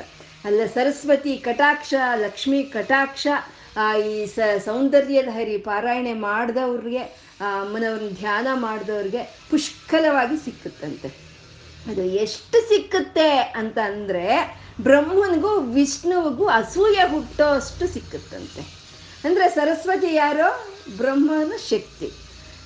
ಲಕ್ಷ್ಮಿ ಯಾರೋ ವಿಷ್ಣುವಿನ ಶಕ್ತಿ. ಆ ಶಕ್ತಿ ಬೇರೆಯವ್ರಿಗೆ ಬಂದ್ರೆ ನಮ್ಗೆ ಅವರು ಸ್ಪರ್ಧಿಗಳಾಗ್ಬಿಡ್ತಾರೆ ಅಂತ ಹೇಳಿ ಅವ್ರಿಗೆ ಅಸೂಯೆ ಬರೋ ಅಷ್ಟು ಲಕ್ಷ್ಮಿ ಕಟಾಕ್ಷ, ಸರಸ್ವತಿ ಕಟಾಕ್ಷ, ನಿನ್ನನ್ನ ಧ್ಯಾನ ಮಾಡಿದವ್ರಿಗೆ ಸೌಂದರ್ಯ ಲಹರಿ ಪಠನವನ್ನು ಮಾಡಿದವ್ರಿಗೆ ಸಿಕ್ಕುತ್ತೆ ಅಂತ ಗುರುಗಳು ಹೇಳ್ತಾ ಇದ್ದಾರೆ. ಮತ್ತೆ ರಥೇಹ ಪಾತಿವೃತ್ಯಂ ಶಿಥಿಲಯತಿ ರಮ್ಯೇಣ ವಪುಷ ಅಂತ ಹೇಳ್ತಾರೆ. ರಥೇಹೆ ಪಾತಿವೃತ್ಯಂ ಅಂದ್ರೆ ರತೀದೇವಿ ಪಾತಿವ್ರತ್ಯ ಅನ್ನೋದು ಅತ್ಯಂತ ಒಂದು ಕಠಿಣವಾದಂಥ, ಅತ್ಯಂತ ಬಲವಾದಂಥ ಪಾತಿವೃತ್ತಿಯ ಪತಿವ್ರತೆ ರತಿದೇವಿ. ರತಿದೇವಿಯ ಪಾತಿವೃತ್ಯವನ್ನು ಕಾಳಿದಾಸರು ಕುಮಾರ ಸಂಭವ ಗ್ರಂಥದಲ್ಲಿ ಅತ್ಯದ್ಭುತವಾಗಿ ವರ್ಣನೆ ಮಾಡಿದಾರಂತೆ ರತಿದೇವಿಯ ಒಂದು ಪಾತಿವೃತ್ಯವನ್ನು. ಅಂಥ ಪಾತಿವೃತ್ತಿಗೇನೋ, ಅಂಥ ಪತಿವ್ರತೆಗೇನೋ ಅವಳ ಪಾತಿವ್ರತ್ಯ ಭಂಗವಾಗಿ ಹೋಗುತ್ತಂತೆ ಈ ಅಮ್ಮನವ್ರನ್ನ ಧ್ಯಾನ ಮಾಡಿದವ್ರನ್ನ, ಈ ಸೌಂದರ್ಯ ಲಹರಿ ಪಠನೆ ಮಾಡಿದವರಿಂದ ಆ ರತಿದೇವಿಯ ಒಂದು ಪಾತಿವ್ರತ್ಯ ಭಂಗವಾಗುತ್ತೆ ಅಂದ್ರೆ, ಯಾರಾದ್ರೆ ಈ ಸೌಂದರ್ಯ ಲಹರಿಯನ್ನ ಪಾರಾಯಣೆ ಮಾಡ್ಕೊಳ್ತಾರೋ, ಯಾರಾದರೂ ಅಮ್ಮನವ್ರನ್ನ ಧ್ಯಾನಿಸ್ತಾರೋ, ಅವರಲ್ಲಿ ಬರೋ ಅಂತ ಒಂದು ದೈವಿಕವಾದಂಥ ಒಂದು ಆ ಕಲೆ ಅನ್ನೋದು ಅರೆ ಇವ್ರು ಇಷ್ಟು ಚೆನ್ನಾಗಿದ್ದಾರೆ ನನ್ನ ಗಂಡ ಮನ್ಮಥನ್ಗಿಂತ ಇನ್ನೂ ಇವ್ನು ಚೆನ್ನಾಗಿದ್ದಾನೆ ರಮ್ಯೇಣ ವಪುಷ ಇನ್ನೂ ಚೆನ್ನಾಗಿದ್ದಾನೆ ಅಂತ ರತಿದೇವಿಗೆ ಅನ್ಸುತ್ತಂತೆ. ಅಷ್ಟು ಅನ್ನೋ ಅನ್ನೋಷ್ಟು ಚೆನ್ನಾಗಿ ಇವ್ರು ಕಾಣಿಸ್ತಾರಂತೆ. ಆಯಿತು, ಮನ್ಮಥನ್ಗಿಂತ ಇವ್ನು ಚೆನ್ನಾಗಿದ್ದಾನೆ ಅಂದ್ರೆ ಇನ್ನು ಪಾತಿವೃತ್ತಿಗೆ ಭಂಗವೇ ಅಲ್ವಾ ಬರೋದು? ಅಂದ್ರೆ ಇಲ್ಲಿ ಪ, ಏನು ಸಿದ್ಧಿಗಳು ಬರುತ್ತೆ ಅನ್ನೋದನ್ನ ಸರಸ್ವತಿ ಕಟಾಕ್ಷ, ಲಕ್ಷ್ಮಿ ಕಟಾಕ್ಷ ಬರುತ್ತೆ. ಮತ್ತೆ ಒಂದು ದೈವಿಕವಾದಂಥ ಒಂದು ಕಲೆ, ಒಂದು ಹೃದಯ ಸೌಂದರ್ಯ ಅನ್ನೋದು ಸಿಕ್ಕುತ್ತೆ ಅನ್ನೋದನ್ನ ಅಲಂಕಾರವಾಗಿ ಇಲ್ಲಿ ಗುರುಗಳು ಹೇಳ್ತಾ ಇದ್ದಾರೆ. ಚಿರಂಜೀವನ್ನೇವ ಕ್ಷಪಿತ ಪಶುಪಾಶ ವ್ಯತಿಕರ ಆ ಸೌಂದರ್ಯ ಲಹರಿ ಪಾರಾಯಣೆ ಮಾಡೋ ಅಂಥವ್ರು, ಭಕ್ತಿಯಿಂದ, ಶ್ರದ್ಧೆಯಿಂದ ಅಮ್ಮನವ್ರನ್ನ ಧ್ಯಾನಿಸೋ ಅಂಥವ್ರು ಅವರು ಚಿರಂಜೀವಿಗಳಾಗ್ತಾರೆ ಅಂದ್ರೆ ಅವ್ರೇನು ಸಾಯಲ್ಲ ಅಂತನಾ? ಚಿರಂಜೀವಿಗಳಾಗ್ತಾರೆ ಅಂತಂದ್ರೆ ಆ ಪಾರಾಯಣೆ ಮಾಡ್ತಾ ಇರೋ ಅಂಥವ್ರಿಗೆ ಇದು ಈ ಶರೀರ ನನ್ನದಲ್ಲ ಅಂತ ಅವ್ರಿಗೆ ತಿಳುವಳಿಕೆ ಬರುತ್ತೆ. ಈ ನಾನು ಅಂತ ನನಗೇನು ಅನಿಸ್ತಾ ಇದೆಯೋ ಆ ಚೈತನ್ಯ ಶರೀರದಲ್ಲ. ನಾನು ಅಂತ ನನ್ಗೆ ಅನಿಸ್ತಾ ಇರೋದು ಆತ್ಮ ಚೈತನ್ಯ ಅನ್ನೋದು ಅವ್ರಿಗೆ ತಿಳಿಯುತ್ತೆ. ಆತ್ಮ ಚೈತನ್ಯ ಇದು ನಾನು ಅನ್ನೋದು, ಈ ಶರೀರ ಅಲ್ಲ ನಾನು ಅನ್ನೋದು ಅಂದಮೇಲೆ ಈ ಶರೀರ ಹೋಗುತ್ತೆ, ಆತ್ಮ ಯಾವತ್ತೂ ಹೋಗಲ್ಲ. ಅದು ಚಿರಂಜೀವಿನೇ, ಅದೇ ಚಿರಂಜೀವನ್ನೇವ. ಅಂದ್ರೆ ಒಂದು ಆತ್ಮಜ್ಞಾನ ಅನ್ನೋದು ಬರುತ್ತೆ ಅವ್ರಿಗೆ, ನಾನು ಅನ್ನೋದು ಈ ಆತ್ಮ ಅನ್ನೋದು ಅವ್ರಿಗೆ ತಿಳಿಯುತ್ತೆ. ಆ ಪರಮಾತ್ಮನೇ ಇಲ್ಲಿ ನನ್ನ ಆತ್ಮವಾಗಿದ್ದಾನೆ, ಅಹಂ ಬ್ರಹ್ಮಾಸ್ಮಿ ಅನ್ನೋ ಒಂದು ಭಾವನೆ ಅವರಲ್ಲಿ ಮೂಡಿ ಬಂದಾಗ ಅವರು ಚಿರಂಜೀವನ್ನೇವ ಚಿರಂಜೀವಿರಾಗ್ತಾರೆ. ಹೇಗಾಗ್ತಾರೆ ಅಂತ ಅಂದ್ರೆ ಕ್ಷಪಿತ ಪಶುಪಾಶ ವ್ಯತಿಕರಹ ಈ ಪಶುಪಾಶಗಳು ಹೋಗುತ್ತೆ ಅಂದ್ರೆ ಸಂಸಾರದಲ್ಲಿ ಇರೋಂಥ ಬಂಧನಗಳನ್ನೆಲ್ಲ ಕಳಚ್ಕೊಳ್ತಾರಂತೆ. ವಿಶೃಂಖಲ ಅಂತ ಹೇಳ್ಕೊಂಡಿದ್ದು. ಆ ಶೃಂಖಲಗಳು ಅಂದ್ರೆ ಆ- ಸರ್ಪಣಿ ಎಲ್ಲ ಬಿಟ್ಟು ಹೋಗುತ್ತಂತೆ ಈ ಸಂಸಾರದ ಮೇಲೆ ಇರೋ ಬಂಧನಗಳೆಲ್ಲ ಹೊರಟೋಗುತ್ತೆ. ಈ ಶರೀರ ನಾನಲ್ಲ ಅನ್ನೋದು ಮನವರಿಕೆ ಆಗುತ್ತೆ. ಈ ಆತ್ಮನೇ ಇದು ಚಿ ಇದಕ್ಕೆ ಯಾವತ್ತಕ್ಕೂ ಇದಕ್ಕೆ ಮರಣ ಇಲ್ಲ, ಇದು ಶಾಶ್ವತ ಅನ್ನೋದು ತಿಳಿಯುತ್ತಂತೆ. ಅದು ತಿಳಿದಾಗ ಅವ್ರಿಗೆ ಆಗೋ ಅಂತ ಒಂದು ಆನಂದ ಅನ್ನೋದು ಪರಾನಂದಾಭಿಕ್ಯಂ ರಸಯತಿ ರಸಂ ತ್ವದ್ಭಜನವಾನ್. ಹಾಗೆ ಈ ಶರೀರ ನಾನಲ್ಲ ನಾನು ಅನ್ನೋದು ಈ ಆತ್ಮ ಅಂತ ತಿಳ್ಕೊಂಡು ಈ ಸಂಸಾರ ಬಂಧನಗಳನ್ನು ಕಳಚ್ಕೊಂಡವರು ಅವರ ಆತ್ಮದ ಜೊತೆನೆ ಅವರು ರಮಿಸ್ತಾರಂತೆ, ಅವರ ಆತ್ಮದ ಜೊತೆನೆ ಅವರು ಆನಂದ ಪಡ್ತಾರಂತೆ. ಇವ್ರನ್ನೇ ಸ್ವಾತ್ಮಾರಾಮರು ಅಂತ ಹೇಳ್ತಾರೆ. ಅಂದ್ರೆ ಇವರೇ ಜೀವನ್ ಮುಕ್ತರು ಇವರು ಇರಬೇಕಾದ್ರೇನೆ ಇವರು ಮುಕ್ತಿಯನ್ನ ಪಡ್ಕೊಂಡಿರ್ತಾರೆ. ಇಂಥವ್ರನ್ನೇ ಪರಮಹಂಸರು ಅಂತ ಹೇಳೋ ಅಂಥದ್ದು. ಇವ್ರು ಇರ್ತಾರೆ. ಇರ್ಬೇಕಾದ್ರೇನೆ, ಈ ಶರೀರದಲ್ಲಿ ಇರ್ಬೇಕಾದ್ರೇನೆ ಇವರು ಯಾವುದಕ್ಕೂ ಅಂಟ್ಕೊಂಡಿರಲ್ಲ. ಆ ಆತ್ಮ ಜೊತೆ ರಮಿಸ್ತಾ ಸ್ವಾತ್ಮಾರಾಮರಾಗಿ ಆ ಪರಮಾನಂದವನ್ನ ಅವರು ಪಡ್ಕೊಳ್ಳೋ ಹಂಗ ಆಗತ್ತಂತೆ ಈ ಸೌಂದರ್ಯ ಲಹರಿಯ ಪಠನೆಯಿಂದ, ಅಮ್ಮನವರ ಒಂದು ಧ್ಯಾನದಿಂದ. ಮತ್ತೆ ಜೀವನ್ ಮುಕ್ತರು ಅಂತ ಅಂತ ಒಂದು ಮುಕ್ತಿಯನ್ನು ಅದು ಸಿಕ್ಕಿದ್ಮೇಲೆ ಈ ಶರೀರ ಯಾಕೆ ಇನ್ನು? ಈ ಶರೀರ ಇದು ಇರುವಾಗ ಈ ಶರೀರ ಇನ್ಯಾಕೆ ಯಾಕೆ ಇರಬೇಕು ಅಂತಂದರೆ, ಇವಾಗ ಮಡಿಕೆ ಮಾಡೋವನು ಏನು ಮಾಡ್ತಾನೆ? ಆ ಚಕ್ರವನ್ನು ತಿರುಗಿಸ್ತಾನೆ. ಆ ಚಕ್ರವನ್ನು ತಿರುಗಿಸ್ತಾ ತಿರುಗಿಸ್ತಾ ಅವನ ಮಧ್ಯದಲ್ಲಿ ಆ ಮಡಿಕೆ ಮಾಡೋದಕ್ಕೆ ಮಣ್ಣು ಇಟ್ಟಿದಾಗ ಆ ಮಡಿಕೆ ರೂಪದಲ್ಲಿ ಅದು ಬರುತ್ತೆ. ತಕ್ಷಣ ಚಕ್ರ ನಿಂತೋಗುತ್ತಾ? ನಿಂತೋಗಲ್ಲ, ಅದು ತಿರುಗ್ತಾನೇ ಇರುತ್ತೆ. ಅದ್ರ ವೇಗ ಕಮ್ಮಿ ಆಗಿ, ಅದ್ರ ಸಮಯ ಅದ್ರ ಬರೋವರೆಗೂ ಅದು ತಿರುಗ್ತಾನೇ ಇರುತ್ತೆ. ಹಾಗೆ ಆ ಸಾತ್ಮಾರಾಮರು ಅವ್ರ ಆತ್ಮದ ಜೊತೆಯಲ್ಲಿ ಅವರು ರಮಿಸ್ತಾ ಆ ಪರಮಾನಂದವನ್ನು ಪಡ್ಕೊಂಡು ಇಹಲೋಕದ ಒಂದು ಬಾಂಧವ್ಯಗಳನ್ನೆಲ್ಲ ಕಡ್ಚ್ಕೊಂಡಿದ್ರು ಅವ್ರಿಗೆ ಆ ಶರೀರ ಅನ್ನೋದು ಇರುತ್ತೆ. ಅಂದ್ರೆ ಜೀವನ್ ಮುಕ್ತರು ಅವ್ರು ಬದುಕಿರ್ಬೇಕಾದ್ರೇನೆ ಮುಕ್ತಿಯನ್ನ ಪಡ್ಕೊಂಡಿರ್ತಾರೆ. ಅವ್ರ ಕರ್ಮ ಅವ್ರಿಗೆ ಸವಿದಾಗ ಆ ಶರೀರ ಅನ್ನೋದು ಹೋಗುತ್ತೆ. ಅಂತ ಒಂದು ಪರಮಾನಂದವನ್ನು ಪಡ್ಕೊಳ್ತಾರೆ ಅಮ್ಮ ನಿನ್ನ ಒಂದು ಧ್ಯಾನದಿಂದ ಅಂತ ಫಲಶ್ರುತಿಯನ್ನ ಈ ಶ್ಲೋಕದಲ್ಲಿ ಹೇಳ್ತಾ ಇದ್ದಾರೆ. ಸರಸ್ವತಿ ಕಟಾಕ್ಷ, ಲಕ್ಷ್ಮಿ ಕಟಾಕ್ಷ ಸಿಕ್ಕುತ್ತೆ. ಒಂದು ಅನ್ನ, ಒಂದು ಹೃದಯ ಸೌಂದರ್ಯ ಅನ್ನೋದು ಹೆಚ್ಚುತ್ತೆ. ಮತ್ತೆ ಚಿರಂಜೀವಿಯಾಗಿ ಆತ್ಮಸ್ವರೂಪವನ್ನು ನಮ್ಗೆ ಸಾಕ್ಷಾತ್ಕಾರ ಆಗುತ್ತೆ. ನಮಗೆಲ್ಲ ಒಂದು ಈ ಸಂಸಾರ ಬಂಧನಗಳಿಂದ ನಾವು ಕಳಚ್ಕೊಂಡು ಆ ಪರಮಾನಂದವನ್ನೇ ನಾವು ಅನುಭವಿಸ್ಕೊಳ್ತೀವಿ. ಯಾರು? ತ್ವದ್ಭಜನವಾನ್. ನಿನ್ನನ್ನು ಭಜನೆ ಮಾಡಿದವ್ರಿಗೆ, ನಿನ್ನನ್ನು ಸ್ತೋತ್ರ ಮಾಡಿದವ್ರಿಗೆ ಅಂತ ಗುರುಗಳು ಇಲ್ಲಿ ಹೇಳ್ತಾ ಇರೋವಂಥದ್ದು. ಅಂದರೆ ಸರಸ್ವತಿ ಕಟಾಕ್ಷ, ಲಕ್ಷ್ಮಿ ಕಟಾಕ್ಷ ಅಂತ ಹೇಳಿ ಆ ಹೃದಯ ಸೌಂದರ್ಯ ಅಂತ ಹೇಳಿರೋ ಅಂಥದ್ದು ಇಹಲೋಕಕ್ಕೆ ಬೇಕಾಗಿರುವಂಥ ಐಶ್ವರ್ಯಗಳವು. ಮತ್ತೆ ಈ ಚಿರಂಜೀವನ್ವ ಅಂತ ಆತ್ಮ ಸಾಕ್ಷಾತ್ಕಾರ ಅನ್ನೋದು ಈ ಸಂಸಾರದಿಂದ ಒಂದು ಬಂಧನ ವಿಮೋಚನ ಆಗೋ ಅಂಥದ್ದು ಬಂಧನ ವಿಮೋಚನೆ ಆಗುವಂಥದ್ದು, ಆ ಪರಮಾನಂದವನ್ನು ಪಡ್ಕೊಳ್ಳೋ ಅಂತ ಆ ಮುಕ್ತಿ ಅದು ಪರಲೋಕಕ್ಕೆ ಬೇಕಾಗಿರುವಂಥ ಒಂದು ಐಶ್ವರ್ಯ ಅದು. ಅಂದರೆ ಸೌಂದರ್ಯ ಲಹರಿಯಿಂದ ಇಹಲೋಕಕ್ಕೆ ಬೇಕಾಗಿರುವಂಥ ಐಶ್ವರ್ಯಗಳು, ಪರಲೋಕಕ್ಕೆ ಬೇಕಾಗಿರುವಂಥ ಒಂದು ಜ್ಞಾನ, ಒಂದು ವೈರಾಗ್ಯ ಅನ್ನೋದು ನಮಗೆ ಸಿಕ್ಕುತ್ತೆ. ಯಾರಿಗೆ? ತ್ವದ್ಭಜನವಾ ನಿನ್ನನ್ನು ಭಜಿಸಿದವ್ರಿಗೆ, ನಿನ್ನನ್ನು ಸ್ತುತಿಸಿದವ್ರಿಗೆ ಅಂತ ಗುರುಗಳು ಇಲ್ಲಿ ಹೇಳ್ತಾ ಇದ್ದಾರೆ. ಇದರಲ್ಲಿ ಆರು ವಿಧವಾದ ಪ್ರಯೋಜನಗಳನ್ನು ಹೇಳಿರೋದು. ಗುರುಗಳು ಆರು ವಿಧವಾದ ಪ್ರಯೋಜನಗಳು ಹೇಳಿದ್ದಾರೆ. ಅಂದ್ರೆ ಆರು ಷಟ್ಚಕ್ರಗಳ ಮೂಲಕ ಯಾರು ಧ್ಯಾನ ಮಾಡ್ತಾರೋ ಅವರಿಗೆ ಈ ಪರ, ಪರಾನಂದಾಭಿಕ್ಯಂ ಈ ಸಹಸ್ರಾರದಲ್ಲಿರೋ ಆ ಶಿವಶಕ್ತಿಯರಿಂದ ಪರಮಾನಂದ ಅನ್ನೋದು ಸಿಕ್ಕುತ್ತೆ ಅಂತ ಹೇಳ್ತಾ ಇದ್ದಾರೆ. ಅಂದ್ರೆ ಇಂಥ ಸೌಂದರ್ಯ ಲಹರಿಯನ್ನ ಪಾರಾಯಣೆ ಮಾಡಿದ್ರೆ ಸತ್ಫಲಿತಗಳು ಖಂಡಿತವಾಗ್ಲೂ ಇರುತ್ತೆ. ಯಾಕೆ ಅಂದ್ರೆ ಅಮ್ಮನವರ ಸೌಂದರ್ಯವನ್ನ ವರ್ಣನೆ ಮಾಡೋದಕ್ಕೆ ಬ್ರಹ್ಮಾದಿ ದೇವತೆಗಳಿಗೂ ಸಾಧ್ಯ ಆಗಲಿಲ್ಲ. ವಶಿನ್ಯಾದಿ ವಾಗ್ದೇವತೆಯರಿಗೂ ಸಾಧ್ಯ ಆಗಲಿಲ್ಲ.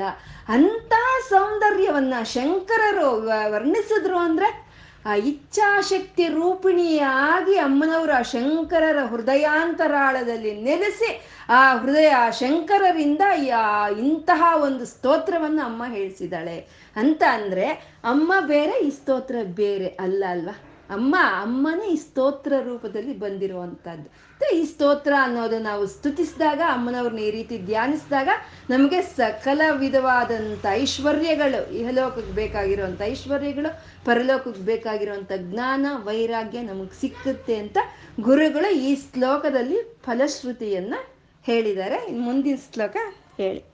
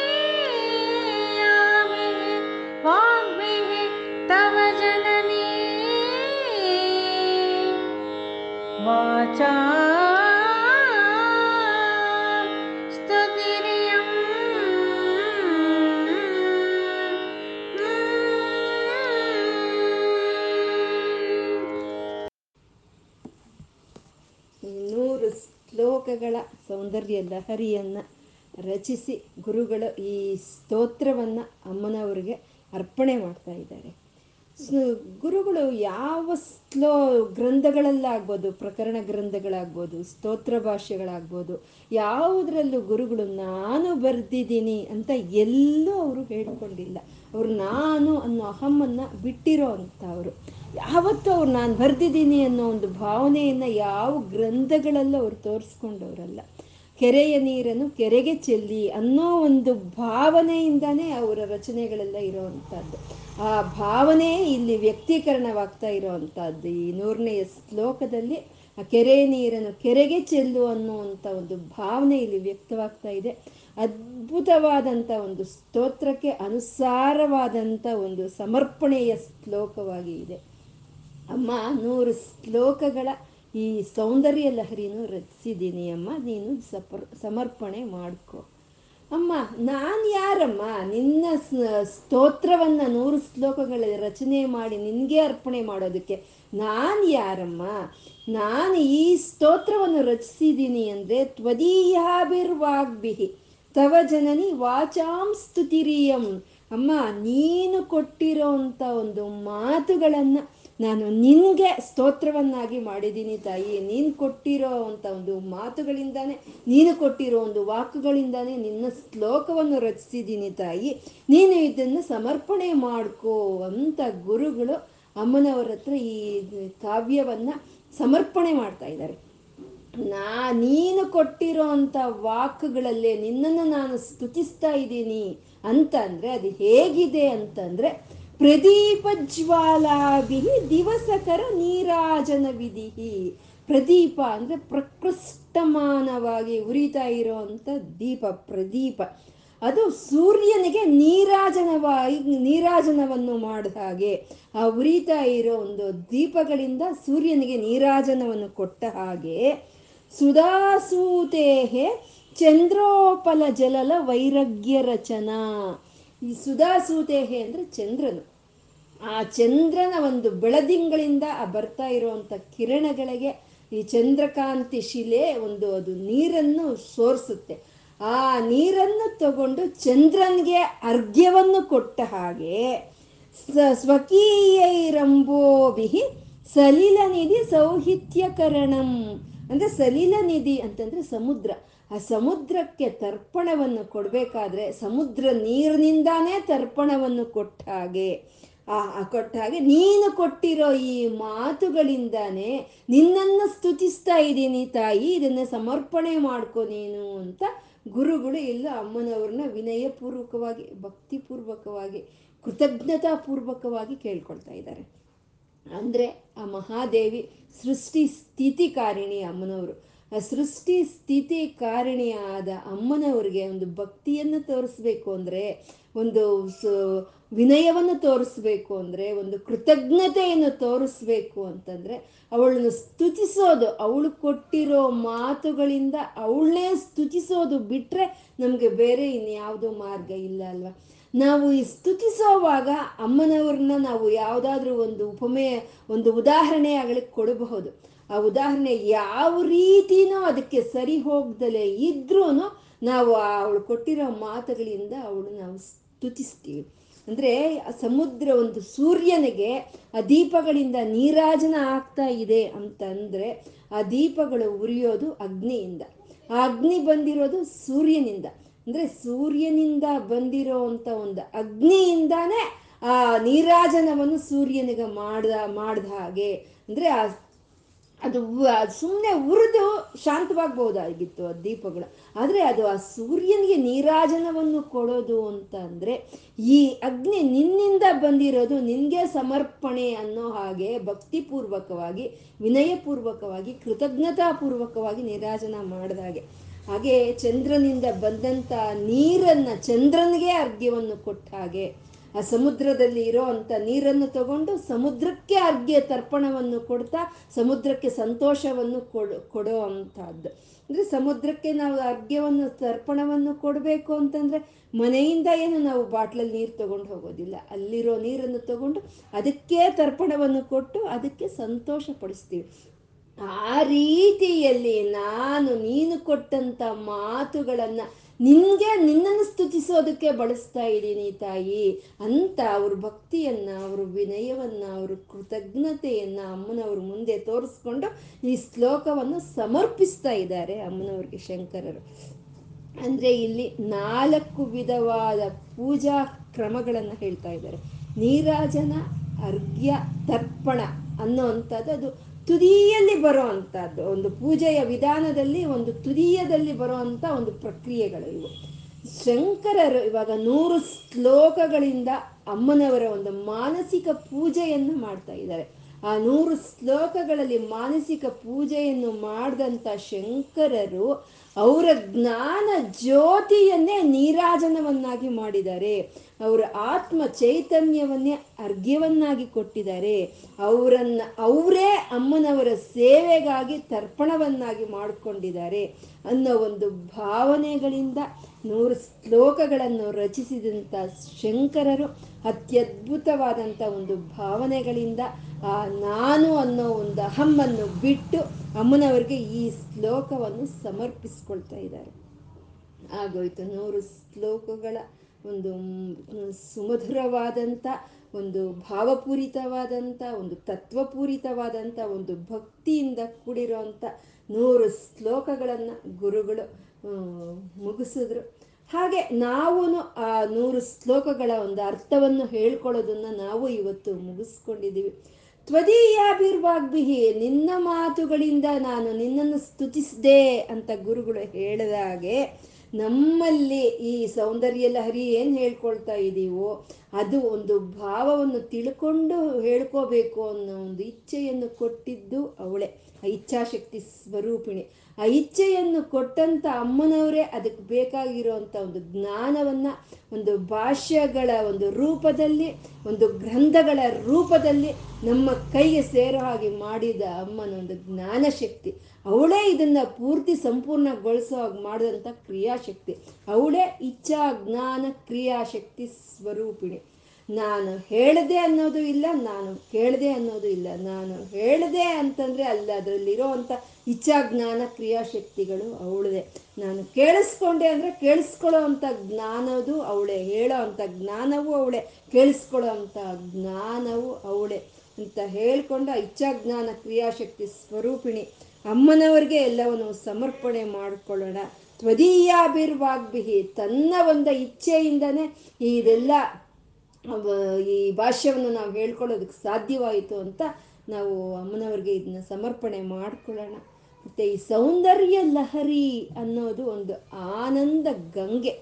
ಈ ಆನಂದ ಗಂಗೆ ಆದಿಶಂಕರರು ಅನ್ನೋ ಒಂದು ಬೆಟ್ಟದ ಮೇಲಿಂದ ಕೆಳಕ್ಕೆ ಧುಮುಕ್ತಾ ಇರೋ ಒಂದು ಜರಿ ಅದು. ಆ ಜರಿಯಿಂದ ಬರ್ತಾ ಇರೋ ಅಂತ ಒಂದು ಸಣ್ಣನಿ ಬಿಂದುವು ನಮ್ಮ ತಲೆಯ ಮೇಲೆ ಪ್ರೋಕ್ಷಣವಾಗಿ ತೀರ್ಥವಾಗಿ ಬಿದ್ದು ನಮ್ಮಲ್ಲಿ ಜ್ಞಾನಾನಂದ ಲಹರಿಯನ್ನು ತರ್ತಾ ಇದೆ. ಆ ಜ್ಞಾನಾನಂದ ಲಹರಿ ನಿರಂತರವಾಗಿ ಹೀಗೆ ಪ್ರಸಾರವಾಗ್ತಾ ಇರಬೇಕು ಅಂತ ಕೇಳ್ಕೊಳ್ತಾ ಈ ಎಲ್ಲ ಹೇಳ್ಕೊಂಡಿರೋದನ್ನೆಲ್ಲವೂ ಆ ಶಿವಶಕ್ತಿಯರಿಗೆ ಅರ್ಪಣ, ಸಮರ್ಪಣೆಯನ್ನು ಮಾಡಿಕೊಳ್ಳೋಣ. ಸರ್ವಂ ಶ್ರೀ ಲಲಿತಾರ್ಪಣಮಸ್ತು.